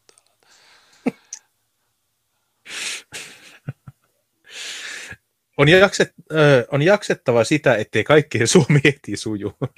se, se voi olla vähän partuisteppaamista. Kieltä on voitava opiskella työn ohessa. On annettava Suomessa jo oleville aito mahdollisuus oppia kieltä, päästä koulutukseen, olipa syy tulla Suomeen mikä tahansa. Sä, sä aiemmin sanoit, että suomen kielen osaamisen vaatiminen on syrjivä käytäntö, ja nyt sä sanot, että paras tapa oppia suomea on töissä. Mä, mä en usko sua sä oot muuttamassa meidän työpaikat englanninkielisiksi tai arabiankielisiksi tai minkä tahansa kielisiksi, jotta näitä tyyppejä voisi ottaa sinne mahdollisimman helposti sisään. Tätä samahan on tämä IA Adlerkreuts, äh, joku muu ja Twitterissä, niin se sanoi tämän saman, että pitää opiskella kieltä työn ohessa. No mä en tiedä, onko nämä huomannut, mutta nämä on roudannut tätä porukkaa 30 vuotta ja niillä ei ole mitään töitä. Ne istuu Varissuon kämpissä, var, ö, myös Helsingissä, mikä Vuosaaren kämpissä. Näissä ne ei tee mitään. Ainoa mitä ne tekee on nostaa sosiaaliturvaa. Ja niille ei Ja- mitään tekemistä, ni- niille ei edes töitä, mutta siitä huolimatta niin ne ei ole aloittanut Niin, sitä kielen Niin, opiskelua. ja kuvi, kuvitellaanpa niitä puhtaasti työperäisiä tai ns-työperäisiä. Sä otat jonkun tuotantolaitoksen, missä käytetään paljon ää, vierastyövoimaa. Sanotaan vaikka, että 50 prosenttia ää, tuotantolaitoksen väestä on muita kuin suomalaisia. Niin oppiiko se 50 prosenttia suomen kielen sitä kautta, vai puhuko kaikki englanniksi, koska suomen kielelle ei enää selviä? No, mä voin vastata, että kaikki puhuu englanniksi. Englannista tulee työkieli, koska ainoastaan suomalaiset puhuu suomea, mutta kaikki puhuu englantia. Tämä, että otetaan ihan saatanasti matuja, ja pistää ne kaikki työhön, ei valvota yhtään, mitä ne siellä tekee johonkin kepappilaan orjatyövoimaksi, niin ne oppii suomea, koska ne on työssä. Ei. Vaan ne oppii suomea ainoastaan silloin, jos ympäristö pakottaa oppimaan. Ja se pakko syntyy siitä, että sä et pysty kommunikoimaan ympärillä olevien ihmisten kanssa ilman kielen osaamista. Ja sitähän vastaan nämä hyökkää koko ajan. Nämä haluaa poistaa kaikki ne niin kuin syyt oppia suomen kieltä. Niin, no, sama se, mikä Yle hehkutti sitä ranskalaista ydinvoimatyyppiä, niin mä aika varma, että se ei osaa suomea. Sen tyttö kyllä, kun se, se oli kaksivuotias, kun tuli tänne, mutta se tyyppi, niin okei, se osaa ehkä peruslauseet, mutta vahvalla ranskalaisella aksentilla. Niin. Eihän se ranskalaismieskään, joka tykitteli itiksessä, niin eihän sekään, tai kyllä se jotain niin kuin sieltä täältä tajus Suomea, mutta ei se, vaikka sen vaimo oli suomalainen. ja se oli eläkkeellä, ei sillä ollut mitään työkiireitä. Niin joku tyyppi, joka tekee jotain kahdeksan tuntia päivässä, niin joo, varmasti se alkaa. Toisaalta silloin, kun mä olin Hollannissa, niin mä, työnantaja tarjosi mulle neljä tuntia viikossa Hollannin opiskeluun. Menin joka tiistai ja torstai sinne. Mä tykkäsin siitä. Mutta tämä Rosa Meriläisen juttu, tämä on paskaa. Tämä on, niin kuin sanoin, tämä on lukematta paskaa. Tässä jatkossa tehdään monokulttuuri, että listataan aiheet, joita on lukematta paskaa. Tämä ei edes lueta. Kaikki. Kaikki. Varsinkin äidit on saatava kotoa koulun penkille. Siinä auttaa kotihoidon tuen lakkauttaminen, mutta tarvitaan myös porkkanaa. Kiva opiskeluyhteisö, jossa koki olevansa tervetullut ja arvostettu. Avoimien ovien päivät alkakoot. Kirjoittaja on kirjailija. Tulihan se sieltä. Eli suomen kielen vaatimukset pois, kaikki maahanmuuttokontrolli pois ja sitten kaikki tu- tukimuodot, joilla pyritään lisäämään syntyvyyttä pois ja sitten laitetaan äidit möykkäämään sinne kouluun lastensa kanssa. Ai että. Tämä on hyvä. Niin. Joo, no tämä kotihoidon tuki, niin tämähän on niin sanotusti jakanut mielipiteitä. Jotkut on sitä mieltä, että se kannattaa säilyttää, koska se on hyvä asia. Jotkut taas on sitä mieltä, että jos se poistetaan, niin sitten ne lapset on pakko laittaa päiväkotiin, jolloin ne mukaan oppisi Suomeen. Mutta toisaalta me nähdään Vantaan päiväkoteja, jossa melkein yli 100 prosenttia päiväkoti lapsista on matuja, jolloin siitä käy hyötyä. Tai niitä Varissuon peruskoulun oppilaita, jotka on käynyt suomalaisen päiväkodin ja ne ei osaa suomea, kun tulee kouluun. Niin, mikä se oli, no, että ne on kaksivuotiaan tasolla, niin. mikä se oli? Jep. Niin, niin tämä oli se mun kommentti siihen muijaan, joka sanoi, että joo, pitää. Sitten mä sanoin, että no, nää, edes, edes ne, jotka on täällä syntynyt, ei opi tätä kieltä. Niin mitä sä luulet, että joku, joka on houkuteltu työperäisenä, mitä se edes tarkoittaa, niin se rupeaa opiskelemaan kieltä. Kun semmoisetkin, jotka saatana, niille ei mitään tekemistä, ne saa rahaa automaattisesti, rahaa tulee tilille. Ne on syntynyt täällä, ne, niillä on kaikki nämä samat palvelut, niin ei. Kotihoidon tuki, niin sen voisi kieltää ulkomaalaisilta. Äh, se olisi totta. Koska, mutta suvakit vinku, että se on rasismia, mutta jos me katsotaan sitä YK kansainvälistä sopimusta, kaikkinaisen rotusyrjinnän poistamiseen tähtäävä, mikä vuodelta 70, hmm. niin siinä loppupuolessa, siinä lukee sen loppuun asti, niin siinä todetaan, että rasista tai rotuerottelua ei ole se, että asettaa eri asema ulkomaan ja kotimaan kansalaiset. Eli sä voit syrjiä ulkomaan kansalaisia niin paljon kuin sä haluat, se ei ole rasismia edes YK mielestä. Ja sehän näkee esimerkiksi eduskuntavaaleissa, että ulkomaan kansalaiset ei saa äänestää. Ja Suvakit ei ainakaan vielä sano, että se on rasismia, että ulkomaalaiset ei saa äänestää. Niin, mutta kun tässä maassa jaetaan näitä kansalaisuuksia, niin kuin bonuskortteja, niin se, on, se pilaa vähän tämän jutun. Et se, se on yksi, mihin pitäisi puuttua, että ei, ei anneta kansalaisuuksia matuille ja poistetaan ne, jotka, jotka on annettu. Helsingin Sanomat jatkaa. Hieno artikkeli, ihmisten johtaja. Ruotsin jengirikollisuuden kasvu näkyy maan suurimman vankilan muurien takaa. Vankilajohtaja Chakues Webu kehottaa Suomea oppimaan Ruotsin virheistä. No varmaan Tukholman Webuja. Mikä se otsikko oli? Ihmisten johtaja. Ihmisten johtaja. Joo. Voin laittaa linkin uudestaan. Joo, laita uudestaan. Niin mä, mä, mä tiedän, mä, mä näin tämän, Jari Leino oli jakanut tämän. Tässä, tässä on, tämä näyttää siitä Lahden kokoomustyypiltä, joka pyörittää sisällissotaa Biafrassa. Niin tämä on suurin johtaja, Jacques Muepu. Hän kehottaa... Ranskalaismies. No, ainakin tuo etunimi on. äh, mutta tämä näyttää ihan siltä Simon Ekpalta. Tämä on varmaan nigerialainen. Tämä tiedän niin tämä pyörittää vankila, suurinta vankilaa. Sä et tiedä, onko tämä, onko tämä asiakas vai Korkeiden muurien takana alun, alun perin, niin. Alun perin tämä ollut vanki, mutta sitten se laittoi puvun päälle ja sanoi, että look at me, I'm, I'm, I'm the johtajana. Korkeiden muurien takana istuvat Ruotsin vaarallisimmat vangit. Jokainen heistä on tuomittu vakavista rikoksista, josta on langitettu yli neljän vuoden tuomio. Väkivaltarikoksia, murhia, huumerikoksia. Vankila sijaitsee pienessä Kumlan kunnassa lähellä Örebruuta runsaan kahden ja puolen tunnin ajomatkan päässä Tukholmasta. Vankila on Ruotsin suurin, sitä kutsutaan usein vain nimellä Kumla.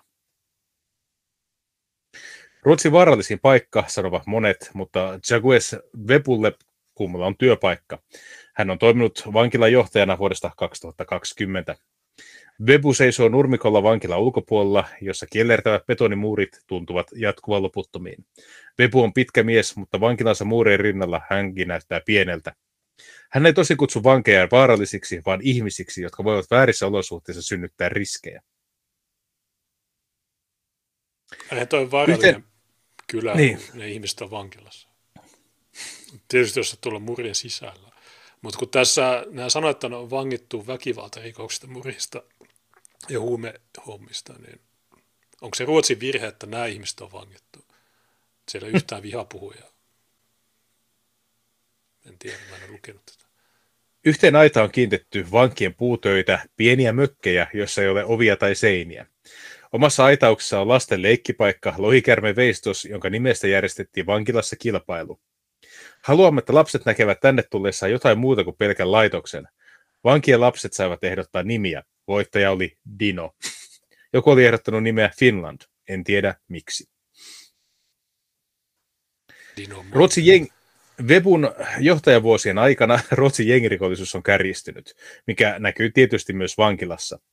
Vakavissa rikoksissa tuomittujen määrä on kasvanut niin, että kummallakin on käynyt ahtaaksi. Vankipaikkoja on 432, mutta vankeja yli 500. Selle on jouduttu panemaan jakoon. Rakenteella on kaksi uutta rakennusta, joihin voidaan sijoittaa yhteensä yli 120 vankia.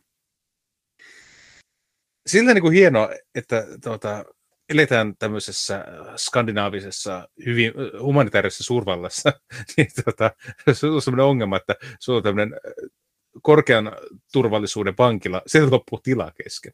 Se on niin paljon moniosaajia, että se on pakko rakentaa lisäsiipiä tuommoiseen vankilaan. Vittu vankila, ei se ole mikään ydinvoimala. Sä rakennat tuommoisia niin kuin viikossa. Tai miksi näitä rakennetaan näin vähän? Kuin vaikea se rakentaa joku vitu vankila. Sä laitat muurit ja se on siinä. Nuorten vankien määrä on kasvanut. Yhä useammin vangit ovat mukana rikollisjengeissä. Vevu on kuvailut vankilassa istuvia jengijohtajia profiililtaan enemmän yritysjohtajiksi kuin perinteisiksi rikollisiksi. Heillä on verkostoja, rahaa ja elämäntyyli, jonka muuttaminen toisenlaiseksi vie aikaa. Vebu arvioi, että yli puolet vangeista kuuluu jonkinlaiseen ryhmittymään, joko vankilan ulkopuoliseen rikollisryhmään tai vankilan sisällä toimivaan. Monet liittyvät ryhmittymään väkivallan pelossa, haluavat ystäviä, jotka voivat puolustaa. Mutta samalla kun liittyy ryhmittymään, moninkertaistaa ongelmat. Ryhmän ongelmista tulee sinun ongelmiasi, Vepu sanoo. Okei, se ei ole enää jengi, se on ryhmittymä. No, en mä tiedä. Luulisin, että okei, jos tämä tyyppi on Nigeriasta, niin tämä täällä olisi oikea ote, että sanoit, että okei, nää, tämä porukka tässä, niin tämä on paskaa. Meidän pitää päästä eroon näistä. Mutta ei, se, se toistaa tätä samaa pohjoismaista sössätystä. Että, joo, niin, mutta me pitää... Mu- Miten sä... Okei, okay, sulla on tyyppi, joka tienaa miljoonia, satoja miljoonia jollain bisneksellä laittomalla. okei, okay, sä, ei kun sun kannattaa tehdä tämä. Oletko koskaan miettinyt, että sä lähtisit ajaa volttia? Aa, en, ei ikinä mielessäkään. Kiitos. Kiitos Vepu. Toisaalta ei tämä, tämä tyyppi ei usko itsekään tuohon. Se vaan näyttelee ruotsalaisille, että joo, mä, mä, mä uskon yksi tähän, teistä. Tähän tasa, niin sanottuun tasa-arvoon, että kaikista voidaan tehdä tämmöinen homo äh, sovietikus tai homo svedukikus. Niin. Mä tota, muistan, kun se KRPn tiedostustilaisuudessa todettiin, että nuorille pitää luoda mielikuvia ja unelmia, jotta he eivät ala gangstäilemään, että ajatus paskaduunista niin ei paljon innosta, koska moni haluaa kultakoruja ja bling blingia ja Canada Goosea. Niin tämäkin vähän, että sun, sun pitää ottaa tuommoinen äijä, joka ei osaa niin kuin mitään kieltä, ei omaa äidinkieltä. Se, se tienaa hirveästi sillä, että se diilaa alaikäisiä tyttöjä ja herskaa. Niin mihin sä laitat tuommoisen tyypin, että se tienaisi yhtä paljon laillisin keinoin? Onko ne kaikki huippurheilijat? Pitääkö ne kaikki jalkapalloa vai miten, miten tämä ratkaistaan? Ne on lähtenyt tuohon hommaan nimenomaan siksi, koska ne ei pärjää jälkiteollisessa yhteiskunnassa. Niillä ei ole siihen yksinkertaisesti resursseja. Niillä ei pää riitä tuohon. Vai aletaanko luomaan sellaisia rinnakkaismarkkinoita, että se on tuommoisia niin kuin, äh, IQ 60 tyyppejä, ja niille pistetään ihan älyttömät palkat, ihan vaan siksi, että ne ei perseilisi. Ei, kun katsoo, Siinä vaiheessa, heräskö siinä vaiheessa joku valkoinen keskiluokka, että hetkinen, ei ole reilua tämä. Ei, kun me, jos me laillistetaan kannabis, niin sitten nämä perustaa kofisoppeja. Sitten ne maksaa veroja. Niin. Ne ei tietenkään myy sitten kannabista alaikäisille. Tai ne, ne ei myy sitä kasvatettuna jotenkin huonommin, tai ne ei jatka sitä jollakin vaarallisella synteettisellä aineella, tai ne ei varmaan tee mitään tämmöistä. Mistä tulee kuuliaisia kansalaisia, niin kuin on Ei, tähänkin niin, asti olleet. Koska jos ne rikkoo yhteisiä pelisääntöjä, niin sitten se anniskelulupa lähtee puff. Ja sitten sit, sit ne jalat tekee sitä, mitä ne tekee nyt. Ää, ne, ne tyytyy siihen, että ai, anniskelulupa lähti, no okei, no. Me nähdään se Oulussa pizzamafia, kun mikä vittu sen, Gökhan Simsek, niin Mm. sillä aina lähti anniskeluluvat, niin se antoi Serikulle sen bisneksen ja niin edelleen. Mutta tavallaan joo, nämä täyttää tämän jälkiteollisen yhteiskunnan ty- tyhjiön, koska nämä hommat on laittomia. Niin, ja ne tasapainoilee siellä, kunnes ne jää kiinni. Ja, mutta mitä tuossa vankilassa on mitä 500 tyyppiä, niin siellä ulkona on kymmeniä tuhansia, jotka tekee tätä samaa. Niin tämä Mm. Mutta tuohon on semmoinen eliitti, että tuon tulee ne kovimmat, jotka on saanut kovimmat tuomiot. Jos miettii Ruotsin kaltaisessa yhteiskunnassa, että siellä on varmaan tuomiot ihan sama mitä meillä, eli kaksi viikkoa ehdonalaista kolmesta murhasta tai jotain tämmöistä, niin tuossa on vissiin joutunut näkemään vähän vaivaa, että tuonne pääsee.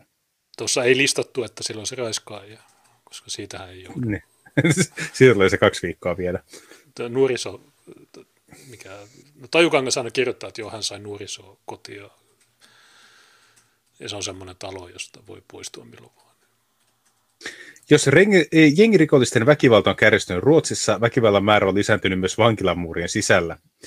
Webulle tämä kaikki on arkista työtä. Hän uskoo, että Ruotsi pystyy selättämään jengirikollisuuden, mutta aikaa se tulee viemään, ehkä vuosikymmeniä.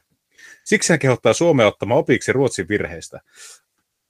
Okei, otetaan opiksi. Mitä sä epäilisit, että Webu heittää? Mitkä ovat syyt tähän tilanteeseen? En mä tiedä, mutta tämä on varmaan Based Black Man, niin tämä sanoo jotain rasistista. Ja, tai en mä tiedä. Öm, se, Älkää, ot- älkää ottako mun kaltaisia tyyppejä maahan, pau, ja sitten tiputtaa mikin. Ei, en usko, että sanoo niin. Jos se sanoisi sen, niin ehkä Hesari ei julkaisisi tätä. No mitä se voisi sanoa? Se sanoo, että panosta parempi asuntopolitiikka. Tämä sanoo varmaan, mitä Taponen sanoo. Parempi asuntopolitiikka ja Nä, näkö, näköalattomuus, yhteisöllisyyden puute, segregaatio, se, että ei pääse valkoisiin kiinteistöihin, kun valkoiset lähtee karkuun, ne on rasisteja. Joutuu elämään vaan mustien kanssa, se on perseestä. ne on vittumaisia naapureita. Tämä artikkeli on todella ärsyttävää, kun tuossa sanottiin, että hän on iso mies, mutta muurien edessä hän on pieni ja sitten mm. nyt tästä kulkee vieraat läpivalaisun kautta. No, pff. Vittu, jos sä menet Oulun poliisilaitokseen, sielläkin on läpivalaisu. Jos sä vaan meet niinku hakee passia, niin sulla on läpivalaisu. Tai jos sä menet käräjäoikeuteen, niin sielläkin on. Niin tämä on kuitenkin, no tietysti näin. Mikä, Webun työhuoneen seinällä roikkuu valtava ilmakuva vankilan alueesta. Webu ryhtyy esittelemään. Tästä kulkee vieraat läpivalaisun kautta. Täältä tuodaan vankilaan ruoka ja muut toimitukset, jotka kaikki läpivalaistaan salakuljetuksen estämiseksi. Täällä on ulkotiloja, täällä on eristyssellit, hän listaa. Onko tässä okay. joku porsareikä, että noita työntekijöitä ei läpivalaista ja ne hoitaa sen salakuljetuksen?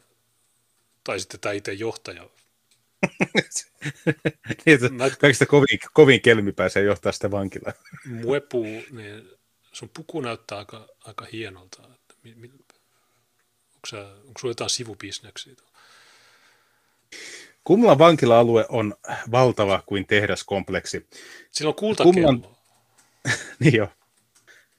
Kumlan tehtaan funktio on ottaa rikollisia sisään, pitää vangittuna, tarjota mahdollisuuksia työhön ja opiskeluun ja pullauttaa ulos parannuksen tehneitä miehiä.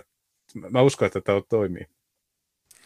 Onko tämä niin kuin... Mä oon nähnyt kylmärinki. Niin... Ja Emerald City, vähän samanlainen. Joo. Tulee tämä hirveästi sillingereitä olla enää, että tämä on ihan puhdasta adebisia sitten nuo niin. sellit. Tämä on niin kuin kylmä rinki, mutta kaikki, kaikki on adebisia. Se on vähän huonompi. Kylmä rinki steroideissa. Tehtävä on vaikea. Vepu näkee jokaisen rikollisen suhteen kuitenkin toivoa. Vangeistamme 70 prosenttia ei palaa rikolliselle polulle, jos katsotaan väkivaltarikollisia, eli 90 prosenttia ei tee uusia rikoksia. Mm, lähde. Okay. Kun lähde. Rikollisuus ja etenkin jengirikollisuus on Ruotsin suurimpia puheenaiheita. Jengirikollisuuden kitkeminen on käytännössä kaikkien puolueiden ykkösteemoja viime syksyn vaaleissa. Viime vuonna Ruotsi kuoli ampumisissa ennätysmäärä ihmisiä, 62. Vaaleissa pääministeripuolueeksi nousi maltillinen kokoomus, joka on julistanut panevansa pisteen jengirikollisuudelle. Keinona ovat muun muassa kovemmat rangaistukset.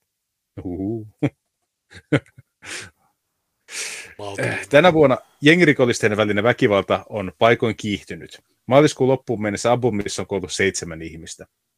Mitä mieltä Ruotsin suurimman vankilan johtaja on hallituksen tavoitteista? Ovatko rangaistukset oikea ratkaisu?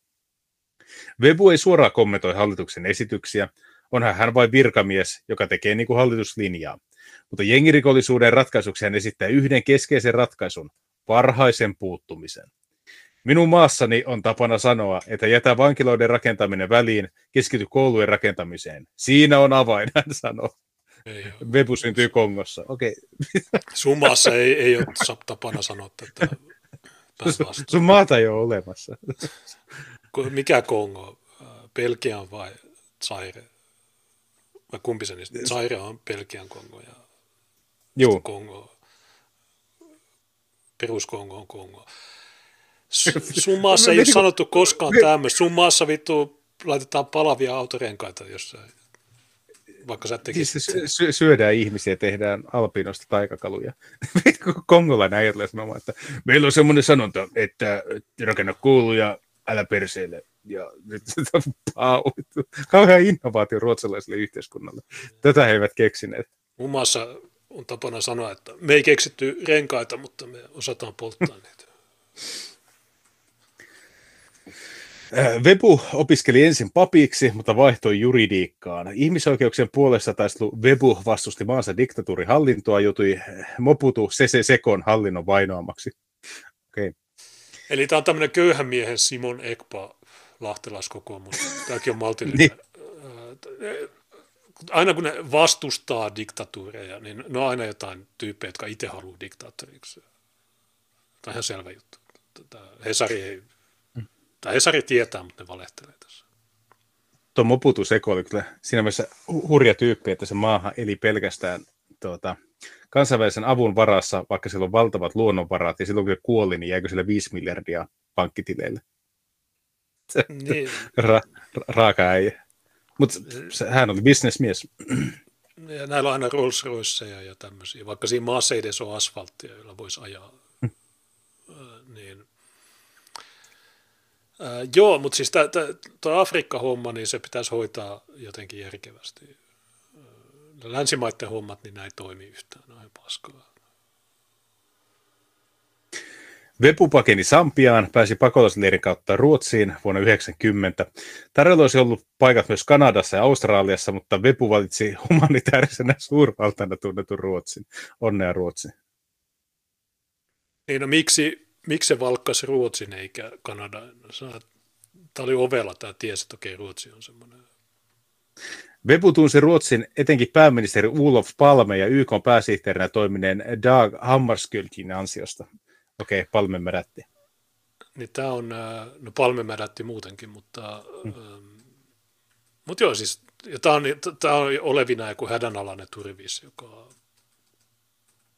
mutta tämä, jostain syystä tämä tuntee kaikki ykköstyypit YKssa ja pääministerit. Ja tämä, nä, niin tämä näyttää kirjaimellisesti diktaattorilta. Jokainen Kumlan vanki on todiste yhteiskunnan epäonnistumisesta, Webu sanoo. Joo, se, se, mikä meihin ruotsalaisia on mennyt. Alku oli vaikea. Vepu tiesi, että vankilassa olisi paljon maahanmuuttajia. Siksi vankien reaktiot yllättivät. Rasistista huutelua, naurua ja pilkkaa. Mistä se tiesi tämän? Hän näkee ihovärin. Hän on Afrikasta. Mistä se tiesi? Vepu luuli, että maahanmuuttajataustainen vartija olisi pystynyt luomaan yhteenkuuluvuutta vankien ja henkilökunnan välille, mutta vaikutus oli päinvastainen. Vankilassa maahanmuuttajien kesken oli syntynyt hierarkia, ja alimmalla tasolla olivat afrikkalaiset. se on kuin kurdit on siellä, joka pyörittää sitä koko paskaa, tai mitä ne on lipanonilaiset, mitkä on niitä kovia klaaneja. Ja sitten niin kuin, jopa niiden omassa yhteisössä, niin afrikkalaiset on ihan pohjalla. Kaffireita. Society is healing. Näiden muurien ulkopuolella te olette kaikki tasa-arvoisia, mutta se on valkoisen miehen harhaa. Täällä meillä on hierarkia, te olette alimmalla tasolla. no, miksi, miksi näistä ei vinguta, että noi, miksi noi ei saa vihapuhetuomioita? Niin mä olen miettimään, että ketkä tuolla pyörittää tuota, mutta siis eihän arabit eivät tunnetusti hirveästi mustista tykkää, niin en yhtään ihmetellä, että se on jotenkin Albanien ja arabien ja kosovolaisten ja kurdien Pohjois- hallitsemia nuo vankilat. Eikö niitä ole eniten Ruotsissa? No Suvakit sanoi, että Ruotsin vankiloissa on eniten suomalaisia, mutta niille mitään lähdettä tälle. No totta, että siellä on paljon suomalaisia mustalaisia, mutta ne puhuu, ne puhuu aina, van, niillä on aina vanhentuneet käsitykset kaikista. Se on vähän niin kuin se työväenliike, että ne puhuu jostain 50 vuotta vanhoista jutuista, mutta nykyään joo, tietysti nämä matut on siellä ykkösenä, mutta jo Pohjois-Afrikassa näitä mustia sanotaan toreakoiksi. Ja, ja monesti niiden etunimi on Abdi, ja Abdi tarkoittaa orjaa tai palvelijaa. Ruotsi on yhteiskuntana muuttunut paljon vuodesta 1998. Maahanmuuttajien määrä on kasvanut merkittävästi. Webu on edennyt urallaan kesätyöläistä johtajaksi. Okei, levitellään salaisia teorioita. Tässä tietysti pitäisi kysyä, että mitä se tarkoittaa, että afrikkalaiset on alimmalla tasolla. Mm. Mitä se niin kuin, käytännössä tarkoittaa. Mutta just, tämä on tämmöistä ärsyttävää journalismia, että niin kuin heitetään tämmöisiä juttuja, mutta ei sitten annetaan ihmisten niin kuin, ymmärtää itse tai kuvitella itse, että mitä se voi tarkoittaa.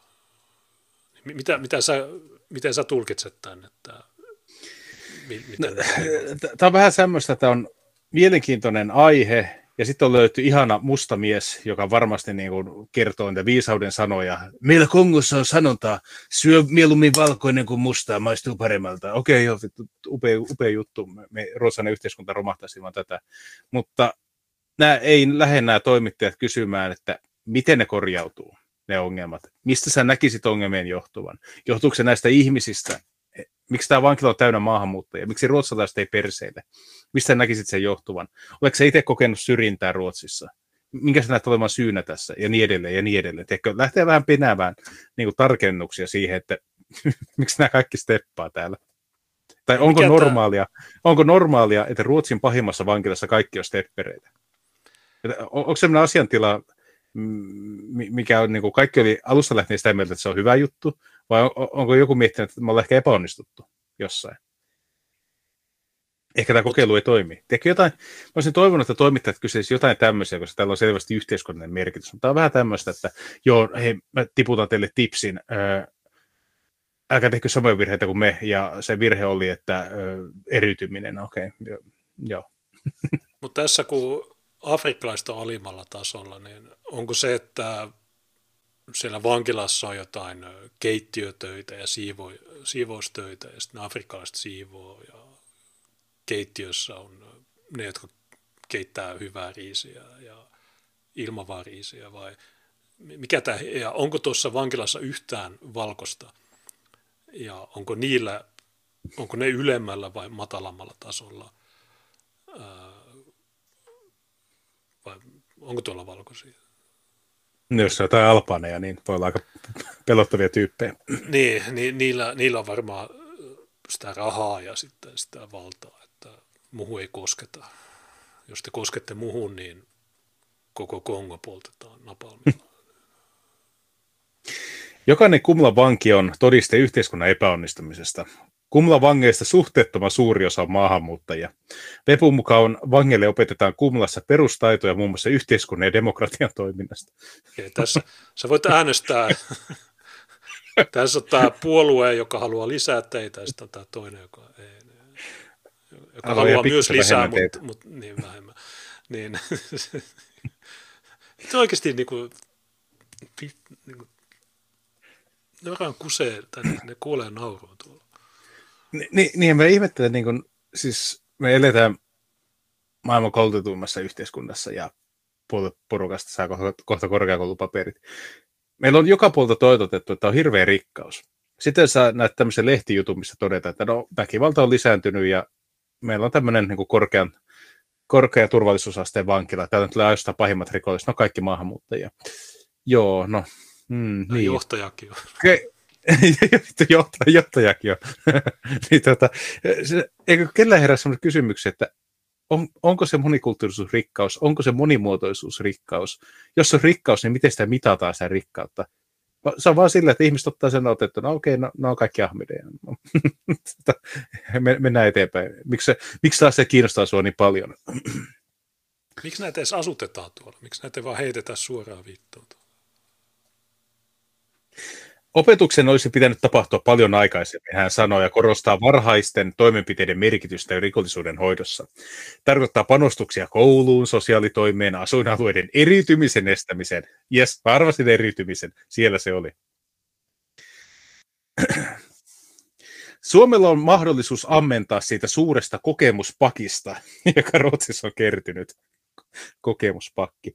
Katsokaa, mitä syitä on rikollisuuden taustalla, puhukaa asiantuntijoiden kanssa, puhukaa ruotsalaisten kanssa, hän sanoo. Kyllä Tuo, tuo on hyvä uusi sana, kokemuspakki. Mutta tuo kokemuspakki, niin me ollaan, meillä oli jo tämä, me kerrottiin tästä jo mitä kahdeksan vuotta, tai siis mä oon tästä kymmenen vuotta. Mä oon puhunut Hmm. tästä kokemuspakista. Se kokemuspakki, niin se on ollut Ranskassa, Saksassa, Britanniassa, Belgiassa. Niin toi Ruotsi, niin toi on ihan gay verrattuna niihin. Näiden kokemuspakki, niin on tyhjä verrattuna niihin toisiin. Ja silti toi Niin, paskaa. ne, niin. Nämä on niin kuin vasara ja ruuvimeissi, mutta ne ei ole mitään verrattuna Yhdysvaltoihin ja Ranskaan. Niin, Ja meillä Suomessakin on tämä sama kokemuspakki, jos sä katsot Riihimäen vankilaa tai mitä, niin mitä yli puolet niin. sielläkin on matuja. Niin, äm, se, kokemu, se, se ei pidä ammentaa kokemuspakista, vaan pitää ajatella kokemuspakin ulkopuolelta, eli dumpata nämä ulos saman tien vittuun. Tai viimeistään silloin, Joo. kun ne joutuu vankilaan, että okei, okay, takas Kongoon. Niin, mutta kun siitä ei ole kokemusta, että joku dumpattaisi oikeasti pois. Se, se ei sisälly sinne kokemuspakkiin, kun kaikilla on vaan kokemus siitä, että otetaan vitusti jengiä sisään. Mutta ei Tunisias- kokemusta siitä, että jos vaikka joku heitettäisiin pihalle.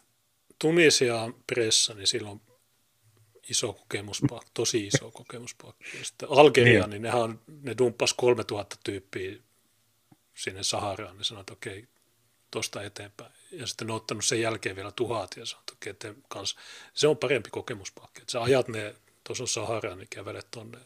Me katso, tuolla on jotain. Tu- Tuolla se toisessa ihan- päässä on, tu- tuolla, tuolla on sossu, niin jos sä kävelet Niin tämä on niin oikea kansainvälisyyttä, että me otettaisiin niin Tunisiasta enemmän mallia. maailmaan. Ehkä meidän pitäisi, käydä, meidän pitäisi käydä keskustella tunisialaisten eikä ruotsalaisten kanssa. Joo, tunisalaiset on hyviä. Se Kais, mikä Kais, Mm. Joku, ja sitten Algeria kanssa. Niillä on vihreä siirtymä. Ne, ne, ne, ne ei tankkaa koneita, vaan ne, ne niin kuin sanoo, että kävele. Sä tulit Saharan läpi, tulit Saharasta, Saharaan sinun on, ää, miten se menee, palau, palautumaan. Tai, Ruotsissa ampuma-aseella julkisilla paikoilla tehty väkivalta on lisääntynyt. Suomessa tehdään kuitenkin yhä enemmän henkirikoksia kuin Ruotsissa, mutta Suomen henkirikokset tapahtuvat teräaseella yksityisasunnoissa. Kato, nyt nämä sanoo sen itse. Äh, joo, ja kun siis meillä Taponen ja kaikki muut suvakit on aina sanonut, että niin Suomessa äh, tota, äh, henkirikos, niin siinä on tuttu, joka tekee sen. No, Ja se on mukaan joku argumentti, vaan päin, vaikka päinvastoin. Että kun toi julkisella paikalla, niin jos sä oot lukenut Tajukankaan raportteja tässä, mm. niin siellä on paljon metroasema-ammuskeluja. Niin, meitä mäkkäriisut ammutaan, me Petrosut ammutaan. Niin, siis metro, tai juna-asemat, niin kuin kuvittelet, että se olisi Tikkurilassa. Ja tarvi, mm. kohta ei tarvitse enää kuvitella, vaan se, se on, on vain ajan kysymys, kun Tikkurilassa tai Keravalta jossain, niin yhtäkkiä laiturilla kello 16, kun kaikki on tulossa töistä, niin pään, pään, pään. Ää, niin toi on se, mitä toi tarkoittaa, toi julkisilla paikoilla tehty, plus tietysti ne McDonaldsit ja autokaistat ja kaikki nämä. Ja jos Suomessa tehdään enemmän äinkirjoja, miten niin? Suomessa eikö se ole jotain 85 tai se on suunnilleen saman verran kuin Ruotsissa noita ampuma juttuja, mutta jos sä katsot Tajukankaan niistä, tai jos sä katsot niin SCB, se paikallinen tilastokeskus, niin siellähän ää, todetaan, että, että kyllä siellä kuolee paljon enemmän kuin se, mitä nämä väittää. Että siellä hmm. on kuolemantuottamuksiin tai... Hei, hei Junes, tässä on ihan uskomatta kova nuketti, mennään vähän eteenpäin. Joo. Molemmissa maissa johtavat poliitikot yhdistävät puheissaan rikollisuuden ja maahanmuuton, mutta samalla haikailevat työperäisen maahanmuuton perään. Vepu sanoo, että hänen kaltaisilleen koulutetuille maahanmuuttajille Ruotsi on hyvä maa. Vaikeampaa heillä, joilla koulutusta ei ole. Miksi Ruotsilla ei ollut näitä ongelmia, kun suomalaiset muuttivat tänne? Tai italialaiset, tai portugalilaiset, tai espanjalaiset? Yksi vastaus on töiden saatavuus. niin lähellä, niin lähellä. Okei, suomalaiset tuli selvittiin, italialaiset tuli, selvittiin, portugalilaiset, espanjalaiset, joo, ei mitään. Joku, joku, joku muuttui. Miksi, no täynnä läpsyjä tuo vankila. Miksi, miksi kaikki tyypit on läpsyjä? Miksi siellä ei ole espanjalaisia, portugalilaisia, italialaisia tai suomalaisia? Töiden saatavuus, se se, se, se varmasti no, on. Mä tuo sinänsä ehkä osittain totta, että sama juttu on ollut Ranskassa 60-luvulla, että sinne tuli just italialaisia, portugalilaisia, espanjalaisia niin hiilikaivoksia ja pohjoisafrikkalaisia autotehtaille ja Saksassa turkkilaiset. Ja, ja okei, mutta siinä on se, että ei ollut sillä että kaikki kävelee sisään ja sitten ne, jotka vaivautuu hakemaan jotain perätyöpaikkaa, niin sitten ne menee sinne, vaan siinä oli, että ennen kuin sä edes tuut, niin mutta, mutta ei, tuokaan, mikä, eihän tuokaan mikään peruste, koska okei, ne on tullut aikana, jolloin on tarvittu älyttömästi niin kuin, ö, tämmöistä suorittavaa työvoimaa. Mutta missä ne kolmannen, kolmannen tai neljännen polven italialaiset tai portugalilaiset on, jotka pyörittää katujengejä Ranskassa Ää, tai jossain muualla? Se on totta, että nämä, näiden eurooppalaisten jälkeläiset ei ole ollut tämmöisiä ongelmatapauksia, kuten turkkilaiset Saksassa tai pohjois-afrikkalaiset Ranskassa. Että joo, se on totta. Mutta tietysti töiden saatavuus, no okei, no tuokaa ne satana tehtaat takaisin tänne. Niin. Okei, no tuokaa ne autotehtaat takaisin, rakennetaan niitä autoja. Te, miksi, ja, miksi jos töitä ei ole saatavilla, niin mihin sitä maahanmuuttoa tarvitaan? Niin sekin tietysti. Että... Tämä on niin kysymys, mikä mulle herää. Okei, okei, tässä on tosi eritymistä ja on tosi hankala työllistyä, ja kun ei osaa yhtään mitä, osaa vaan stepata partyja ja kääntää Kanadan guussin. Niin Joo, mä, mä, ne, ei voi, mä tietysti... ne, ne, ne, ne, ei voi tehdä mitään tässä yhteiskunnassa, niin sitten ei ole mitään hyötyä. Okei, entä, entä jos olisi tämä radikaali idea, ei oteta niitä yhteiskuntaa, jos niistä ei ole mitään hyötyä. Ei, Joo, ei, mä... ilman niitä... Mä oon tietysti täysin samaa mieltä, mutta mä yritän niin kuin tulla niin. vastaan näitä suvakkeja tässä jutussa, mutta joo, ei niitä tarvitse mihinkään. Webun mukaan on tärkeää, että lapset näkevät vanhempiensa käyvän töissä osallistuvan yhteiskunnan toimintaan. Vanhempi on myös pantava lapsille rajoja.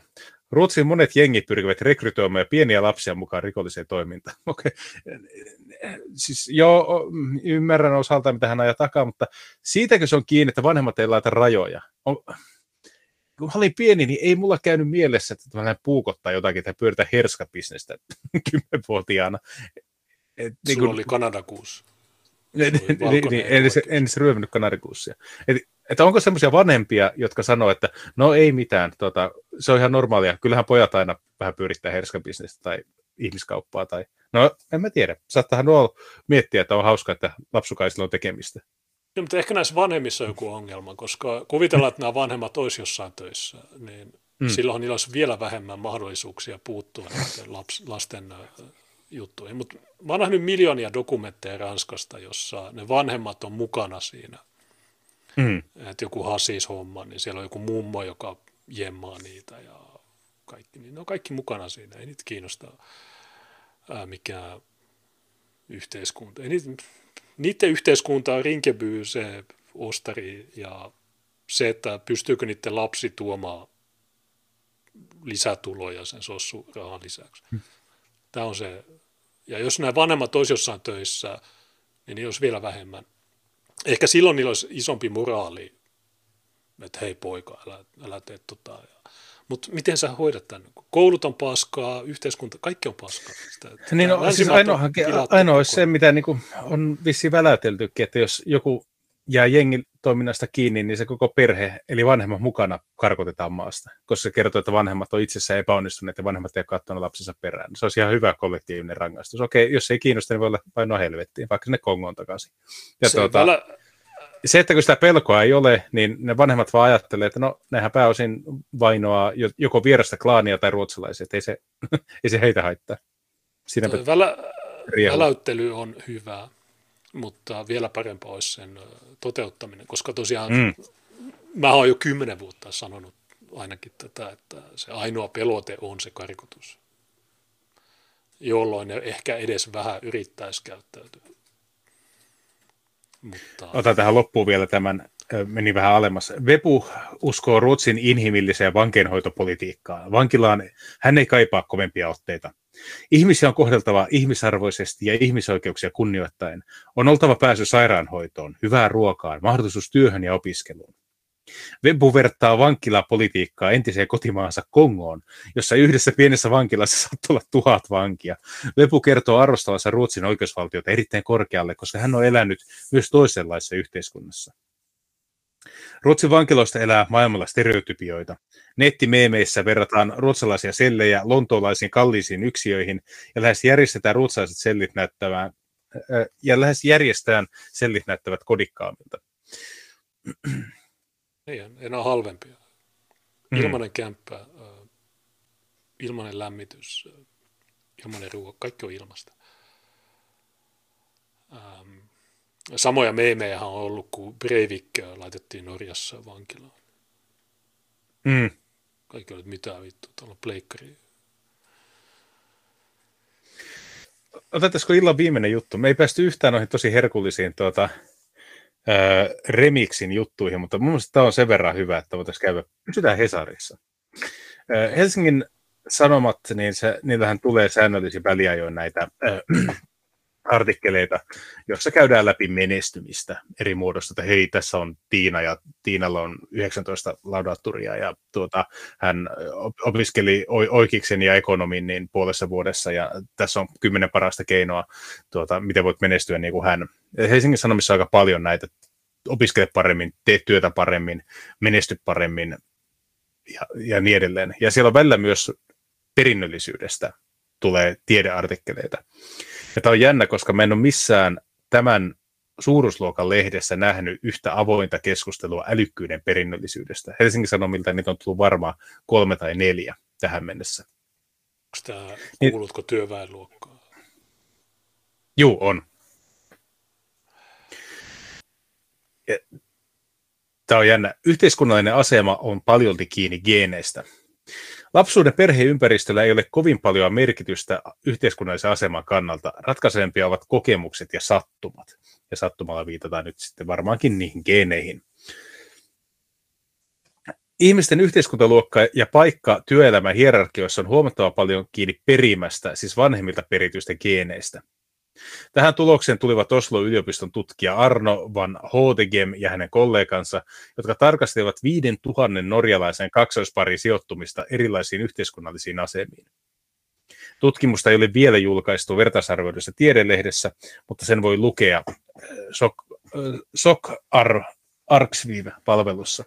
Ja jos puhutaan tuosta eriytymisestä, näköalattomuudesta, ei menestytä, sitten otetaan tämmöinen artikkeli, jossa niin kuin aiemminkin Hesarin jutuissa on sanottu, että, että älykkyys on esimerkiksi perinnöllinen piirre. Tässä sanotaan, että paikka yhteiskunnassa on aika pitkälti kiinni perimästä. Ja tämä on silleen hauska, että ne samat ihmiset, jotka pystyy lukemaan tuota eritymissegregaatiosössönsöitä, niin ne voi lukea tätä samaa tekstiä. Ne ei näe mitään ristiriitaa näiden kahden asian välillä. Eli he hyväksyvät sen, että yksilöiden välillä erot selittyy sillä, että sulla on vaan paremmat geenit kuin toisella. Sulla on parem- enemmän lahjakkuuksia kuin toisella on siinä kokemuspakissa niin sanotusti. Mutta kuitenkaan ryhmien välillä eroja ei voida selittää perin, perimällä, niin, vaan kaikki ihmiset on tasa-arvoisia ja syy on rasismi. Niin, tai että banaani ja hyttyneen ihminen niin on sama, niin. samat geenit, mutta nyt, nyt onkin kaksoset. Näitä kaksosista on tehty aika, mä muistan, on semmoinen tutkimus, jossa kaksoset, niin toinen adoptoitiin mustien ja toinen valko, eikö se tämmöinenkin, niin siinä on, tavallaan... on. M- minne sotaan transrasiaali? Oliko se 76, millä se tehtiin? Niin mä en muista, että mikä se tulos oli, mutta kuitenkin. Niin... Ei vaan Minnesotan transrasiaali oli se, missä tuota adoptioperhe oli eri rotua kuin adoptoitu lapsi. Ja huomattiin, että se ei vaikuttanut lapsen älykkyysmäärään millään tavalla. Eli mustista ei tullut älykkäämpiä, koska valkoiset kasvatti ne. Se debunkas sosio... Mikä, ja se oli vielä hauska, että ne oli vasemmistolaisia, jotka sen tutkimuksen teki, ja ne panttas kolme vuotta niitä tutkimuksen tuloksia, koska ne, tuli väärä tulos. Se oli aika herkullinen. Toinen aika tunnettu Coloradon adoptioprojekti, missä on tutkittu adoptiolasten, heidän biologisten vanhempien ja heidän kasvattivanhempiensa taipumuksia esimerkiksi tupakan polttoon, alkoholiin, nuorisorikollisuuteen ja niin edelleen. Ja ollaan huomattu, että 80 prosenttia tapauksista on selitettävissä biologisten vanhempien taipumuksilla. Eli jos biologiset vanhemmat on kovia polttaa röökiä, niin on aika todennäköistä, että lapsi aloittaa polttamaan, vaikka sen kasvattivanhemmat ei ikinä polttaisi sitä. Ihan vaan kun taipumus siihen on korkeampi kuin kasvattivanhemmilla. Tietenkin on niitä, jotka ei ala polttaa, koska ne on ympäristössä, missä ne ei koskaan pääse siihen käsiksi, mutta se taipumus sen aloittamiselle on korkea, johtuen ihan perintötekijöistä. Kaksesta oli syntyneet vuosien 41-79 välillä. Tuoreimmat ammattitiedot heistä on vuodelta 2017. Tutkijat jakovat ihmiset yhteiskuntaluokkiin eri tavoin ammatin, ammatillisen aseman, työvaativan koulutuksen ja työn itsenäisyyden perusteella. Osoittautuu, että geenit selittää noin 40 prosenttia ihmisten välisistä eroista yhteiskunnallisessa asemassa. Lapsuuden perheympäristö selitti vain 10 prosenttia. Isoin osa, eli kaikkia puolet eroista, johtui muusta kuin geeneistä tai perheympäristöstä. Tähän osaan kuuluvat erilaiset yksilölliset kokemukset, sattumat, jotka voivat vaikuttaa oman elämän suuntaan. Tuosta voi varmaan niin kuin, jokainen miettiä niitä suhdeosuuksia, mutta jos lähes puolet on puhdasta perimää ja lähes puolet on vaivan näköä, niin sillä ympäristöllä on aika pieni merkitys ihmisen menestymiselle.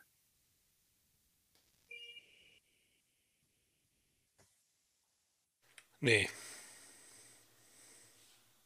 Jolloin kaikki tämmöiset, että lisätään koulutusta ja lisätään vähän hankkeita ja vähän rahaa projekteihin ja parempaa kotoutumista ja integraatiota, niin se ei suoranaisesti nosta kumpaakaan niistä kahdesta merkittävämmästä asiasta. Se ei nosta näiden ihmisten ö, synnynnäistä älykkyysamäärää ja se ei myöskään lisää niiden ahkeruutta. Jolloin melkeinpä kaikki tämmöiset yhteiskunnalliset toimenpiteet tähtää siihen osuuteen, jolla on pieni merkitys ihmisen menestymisen kannalta. Ei vaikuta hirveän hyvältä. Joo, ei se kauhean loogista toimintaa ole. Vaikka tutkimuksen aineiston olivat kaksoset, tulokset koskevat ihmisiä ylipäätään. Kaksoset ovat keino erotella geenien vaikutus ympäristötekijöiden osuudesta johonkin lopputulokseen, tässä tapauksessa ihmisten luokka-aseman eroihin. Perinteisesti yhteiskuntatieteilijät ovat etsineet selitystä ihmisen yhteiskunnallisen asemalle tämän perheestä. Ajatus on, että vanhemmat johdattelevat kasvatuksellaan, asenteellaan, neuvoillaan, esimerkillä ja voimavaroillaan enemmän tai vähemmän tiedostamatta lasta tietynlaiselle elämän uralle. Erityisesti tällä kaavalla on selitetty sitä, miksi yhteiskunnallinen asema periytyy sukupolvelta toiselle. Norjalaistutkimuksen tekijöiden mukaan yhteiskunnallista asemaa ei pitäisi enää selittää vain sosiaalisella perhetaustalla. Geenit on otettava huomioon. Tutkijat kuitenkin muistuttavat, että ei ole keskiluokka, valkokautus tai lukionopettaja geenejä. Sen sijaan geenien säätelevät yksilölliset piirteet aina kognitiivista kyvyistä, temperamentista mielenterveyteen ja jopa ulkonäköön voivat olla sellaisia, että ne hyödyttävät tai haittaavat häntä eri tavoin kouluuralla ja työelämässä. Perimä voi vaikuttaa myös ihmisten mieltymyksiin ja erilaisiin valintoihin, joita he elämässään tekevät. Geneillä on vaikutusta jopa ulkonäköön. Kyllä. Mutta mieti, mitä tässä sanotaan, kognitiivisista kyvyistä, eli älykkyydestä, temperamentista, eli väkivalta-alttiudesta, niin tässä sanotaan suoraan, että ne on muuten aika perinnöllisiä asioita. No, ja tässä, ja tässä on semmoinen sanois, juttu, niin, että, niin, että jos tämä hyväksytään tämmöisenä, että okei, no ne on perinnöllisiä piirteitä, niin sitten herääkin semmoinen kysymys, että miksi muuten näiden ryhmien välillä, ihmisen ryhmien välillä on niin isoja eroja? Voisi olla, mutta tämä oli super lyhyt artikkeli mun mielestä, että se ei nyt hirveästi, tai en mä tiedä, niin ehkä... Se jatkuu vielä takkikuvien alta. Joo. Että joko saat, sä pukeudut niin kuin se vankilajohtaja siinä äskeisessä, tai sitten saat persvako-tyyppi. Tai saat keltaliivi. niin. Mutta tässä myös sanotaan, että tietyt lahjakkuudet, tai tietyt lahjakkuudet, tietyt ominaisuudet lisäävät todennäköisyyttä, että henkilö ajautuu yhteiskunnan yläluokkaan. Niin tästäkin tulee semmoinen, että kyse ei olekaan koulutuksesta, vaan kyse on siitä, että henkilö syntyy hyvillä piirteillä, niin se menestyy paremmin siinä samassa koulussa, mitä tyyppi, jolla niillä piirteitä ei ole. Eli se koulu ei tuo sitä lahjakkuutta, vaan se lahjakkuus on siinä lapsessa. Niin, no koulustahan Koulu... valmistuu vaikka mitä tyyppejä, ää, niin. niin osa niistä ajautuu hyviin paikkoihin ja sitten osa niin ei pääse minnekään. Ei se, ei se koulutus tarvita mitään. Itse päinvastoin. Tai sulla on tyyppejä, jotka ei ole koulutettu mihinkään. Ja ne on sitten menestynyt IT-alalla tai muissa.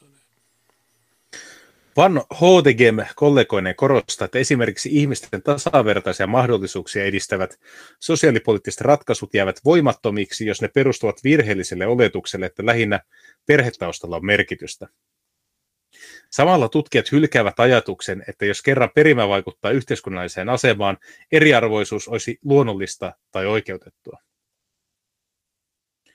Osa ihmistä syntyy tutkijoiden mukaan ominaisuuksilla, jotka tekevät heistä erityisen sopivia joihinkin ammatteihin. Toisten synnynnäiset piirteet taas heikentävät heidän mahdollisuuksiaan työmarkkinoilla. Hmm, mitkä nämä ovat? Hmm. Yksi voimakkaimmin periytyvä ominaisuus tai tämmöinen mm, älyllinen lahjakkuus oli ymmärtääkseni looginen päättelykyky, siis puhutaan niin matemaattisista taidoista, että niitä pystyy kaikista heikoimmin lukemaan ulkoa, vaan ne on yleensä semmoisia aineita, että ihmisellä on joko siihen välittömästi lahjakkuus tai sitten se homma ei vaan aukea. Ja ainakin aiemmin Yhdysvalloissa tehtyjen älykkyystutkimusten mukaan, siis mitä tämä Charles Murray ja ää, Herstein tekivät Belkurven aikoihin, niin siellä niin pystyttiin osoittamaan, että matemaattinen osaaminen korreloi kaikista parhaiten menestymisen kanssa. Ja siinä he vetivät sen niin kuin, yhtäsuuruusmerkki, että jos on ryhmä, jossa on korkea matemaattinen, on paljon matemaattista lahjakkuutta, niin se näkyy myös yhteiskunnallisena menestyksenä. Ja se, että miksi mustat ei pärjää, niin johtuu siitä, että heillä ei ole sitä lahjakkuutta. Ja se oli sitten, hyi, mitä sä voit tehdä tuommoisen johtopäätöksen. Niin, no jos me katsotaan pelkästään tätä Hesarin juttua, niin voisi kysyä, että no miksi ne julkaisi tämän, ymmärsikö ne mitä ne julkaisee ja kaikista tärkeintä, että miten Oula debunkkaa tämän. Tässä on se hauska juttu, että ne voi julkaista tämän, mutta ne ei ikinä mainitse ihmisryhmää. Tai niissä on joku sellainen disclaimer, jossa sanotaan, että tätä ei tietenkään voi johtaa mihinkään rotuoppiin, koska rotuja ei ole olemassa. Tiedätkö?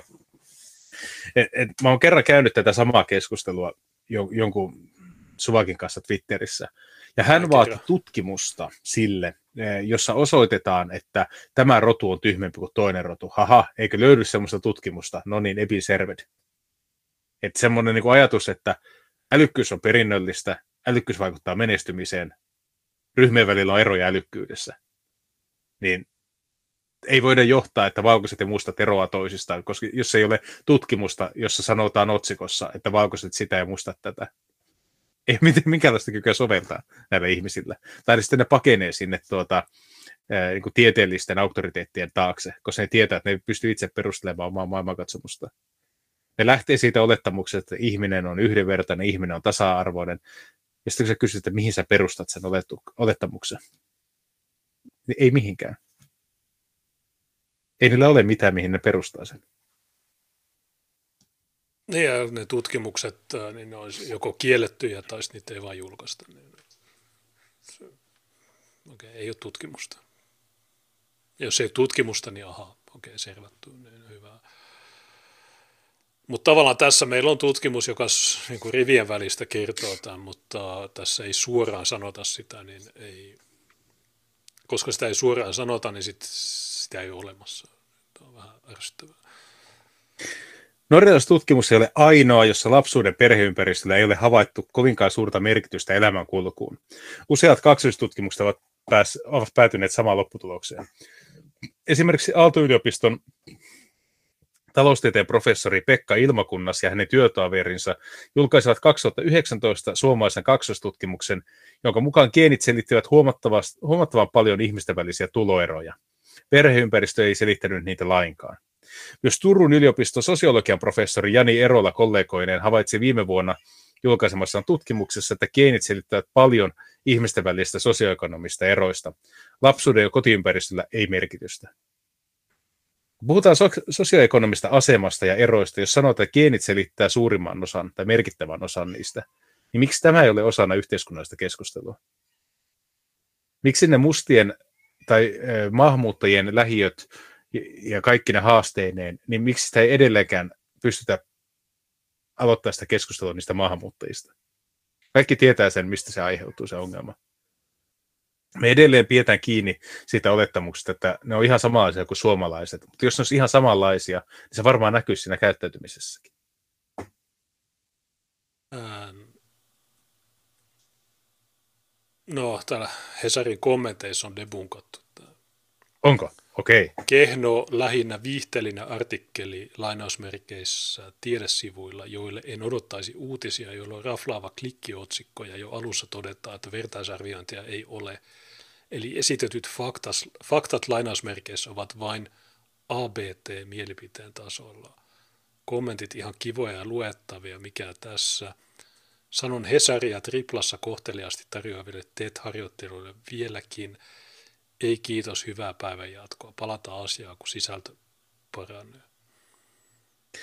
Twitterissä joukko vassareita oli tästä jo kauhistunut ja he olivat sanoneet, että joo, ei ole vertaisarvoitu tämmöistä tutkimusta ja siitä huolimatta sitä käytetään köyhien ihmisten demonisointiin. Ja mitä seuraavaksi, eugeniikkaa vai? Mm.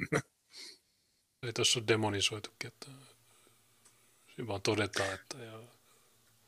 Matti Lipponen kommentoi, taas silkkaa sosiaalidarwinismia Hesarilta, por, pohjautuu porvarilliseen ideologiaan. Olispa sosiaalidarwinismia. Olisi kerrankin.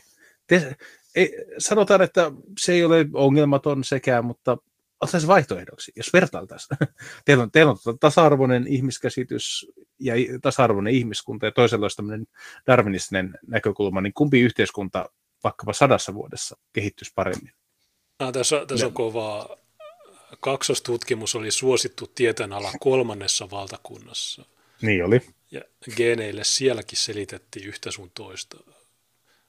Kyllä. Väheksymättä mitenkään geenien vaikutusta totean, että kannattaa varoa mitä toivoo. Voi nimittäin osua omaan nilkkaan. Niin, äh, joo, en mä, siis nämä ihmiset pitää vaan, niin kuin, mä, mä pysty, pitää vaan laittaa keskitysleirille ja hakata. Voisiko tästä, voisiko tästä olettaa, että se kolmas valtakunta olikin oikeassa? Tai ne antropologit ennen kolmatta maailmansotaa, jotka näkivät, että suurin osa lahjakkuudesta on perinnöllistä? No, ennen kolmatta maailmansotaa. Ennen kolmatta valtakuntaa. Siis puhun näistä Aa, tuota, okay. niin kuin amerikkalaisista antropologeista. Mä kuulin äh, ennen kolmatta maailmansotaa. Mm, mm. niin, puhun niin Madison Grantista ja näistä. Niin 1900-luvulla alussa oli vielä ihan ok meininki. Silloin oikeasti mitattiin kalloja, koska huomattiin, että ihmisten kallojen välillä on tilavuuseroja. Ja se, mikä on hauskaa, että toisen maailmansodan jälkeen, niin siitä huolimatta kukaan ei ole ikinä pystynyt osoittaa, etteikö kalloissa olisi eroja.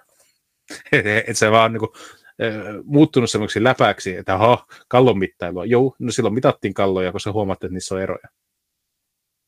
Ja edelleenkin, jos saatat luurangon, niin sä pystyt näkemään ihmisen luurangosta, jos se on hyvin säilynyt, että mitä rotua se on edustanut. Niin, sehän on tiedettä. Mutta no sä kokeilet, että okei, no onko tässä joku korrelaatio, että kallon muoto tämmöinen, joten ihminen hyvää, ja kallon muoto tämmöinen, niin ei hyvää. Niin se on tiedettä, mutta se on kielletty nykypäivänä. En mä tiedä, onko sillä muodolla sinänsä mitään. Ja sitten täällä on niinku tämmöisiä kommentteja, että joo, mutta kyllä kyllä Suomessakin voi nousta tuota yhteiskuntaluokasta toiseen ja, ja tämä niin selittää, että miten tämä ei toimi. Meillä on maksuton yliopisto ja meillä on ilmainen koulutus. Meillä on ilmainen lukio. Ja kaksi kolmasosaa suomalaisiin korkeakouluihin tuota, valituista opiskelijoista tulee perheestä, jossa on myös korkeakoulutus. Eli edes Suomessa ei mene niin, että kaikki, kaikki yhteiskuntaluokat, kaikki koulutustasot olisi tasaisesti edustettuina, vaan se, että korkeakoulutettujen lapset menee korkeakouluihin.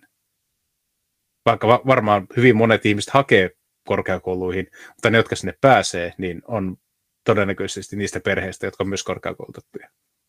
Eli vaikka järjestelmä olisi näennäisesti kaikille avoin, niin sekin hyödyttää niitä, jotka tulee tietystä perheistä. Niin, siinä on paljon eri tämmöisiä. Että, niin. Mutta joo, kello alkaa olla tuota, puoli yhdeksän. No, niin. no tuossa aloituksessa oli tämä verottajan OnlyFans. Joo, se, se voisi nopeasti ihan... käydä läpi. Se oli aika, aika hauska juttu. Si- niin. siinä oli kansalaisaktivismia, eikö siinä mennyt niin, että ihmiset itse ilmoittelee näitä? Öö, Joo, mä näin, että sä olit jotain semmoista linkannut, mutta maanantaina niin vero.fiissä oli tämmöinen, että tietojemme mukaan esimerkiksi OnlyFans-alustan kautta vuonna 2021 tuloja saaneista peräti 70 prosenttia jätti saadut tulot ilmoittamatta.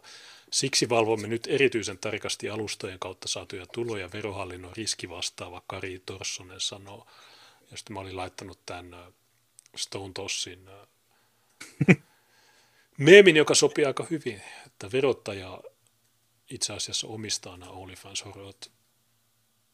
Niin täällä, täällä on yksi hauska kommentti mulle. Öö, mikä se oli? Se oli, että onko sulla lähdettä tälle vai keksitkö sä näistä, näitä, vai onko mutettanut se homma? Niin tämä Lasse T.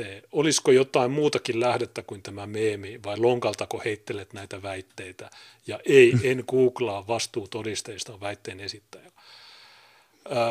No tämä on suora copypaste verottajan sivuilta. Jos se googlettaisi nuo sanat, niin se varmaan törmäisi niihin. Mutta mä en jaksanut vastata tälle homolle, koska ensinnäkin täällä on mikä Taivanin lippu, Ukrainan lippu, Suomen lippu ja tämmöisille, tämmöisille puhuu tässä mutetta. Mutta jos joku jaksaa vastata tuolle, niin etti vero.fi, niin sieltä viimeiset ajankohtaiset tiedotteet, niin siellä on suuri lainaus. Mm.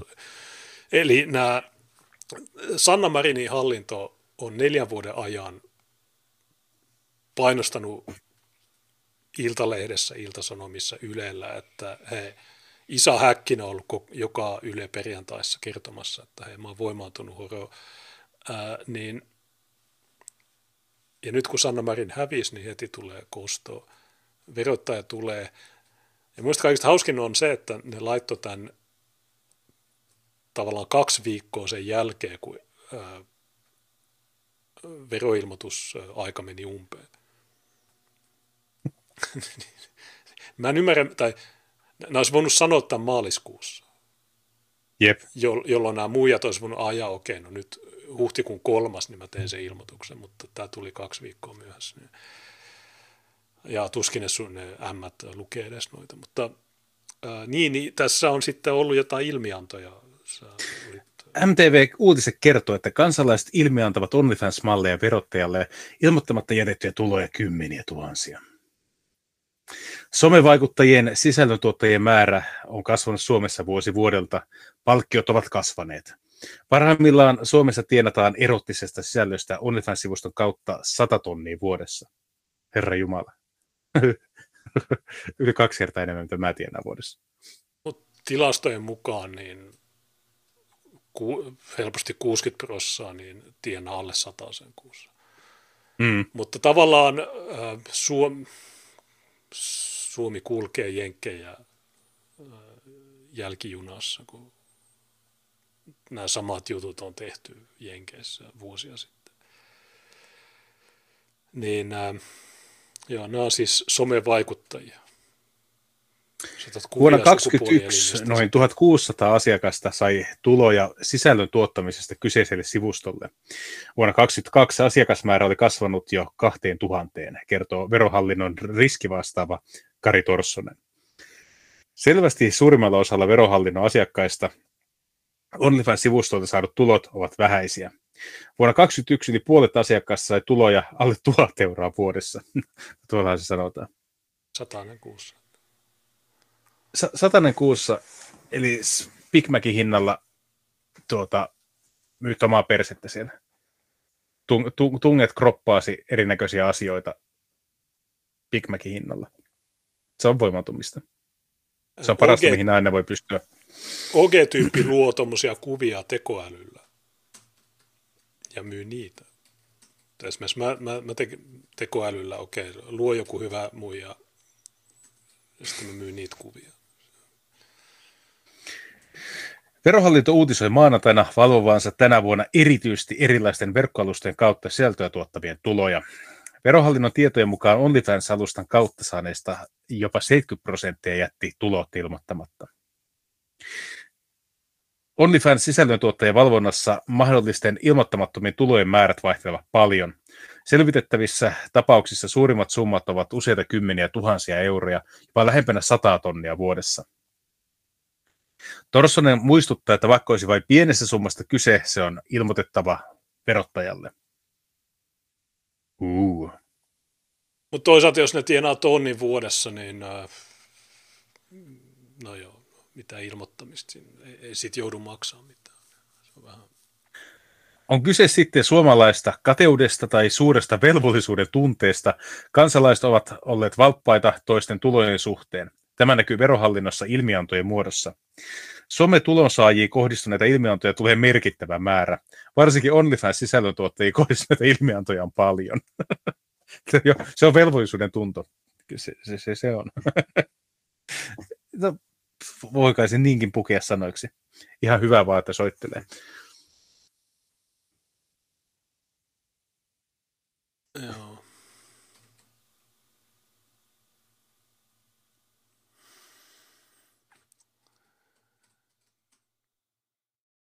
Niin, no en mä tiedä mitä tämä on. Hyvä, että suvakkeja vituttaa. Jep. Mut hei, tuota, olisiko se tässä? Mä kiitän Joo. paljon ja mä harmitti, kun tuolla olisi ollut hyviä uutisartikkeleita, mutta on pakko puhata tässä vaiheessa pelipoikki. Joo, tosiaan oli paljon, olisi ollut paljon enemmänkin, mutta no mennään tällä. no, mä en tiedä, ehkä mä laitan vielä oman lähetyksen tämän jälkeen, ehkä, mutta viime, viimeistään perjantaina, mutta ehkä, tai niin, tsekataan nopeasti superchatit, onko niitä tullut. Juh. Mä luulen, että ei ole tullut. Meidän katsojat on niitä oikeat rasisteja. Ei, kun mä, mä voin ilmoittaa, kun ei ole mitään. Okei, eiköhän tästä tullut kymppi. Jertsi laittoi 10 euroa. Sanoi, että tällä kertaa tulikin kunnollista rasismia rotujen välillä mukaan, mukaamas eroja. Miksi vain näin on, hehe. Niin. No, Helsingin Sanomat on, no niitä oikeita natseja, ne rotutohtoreita.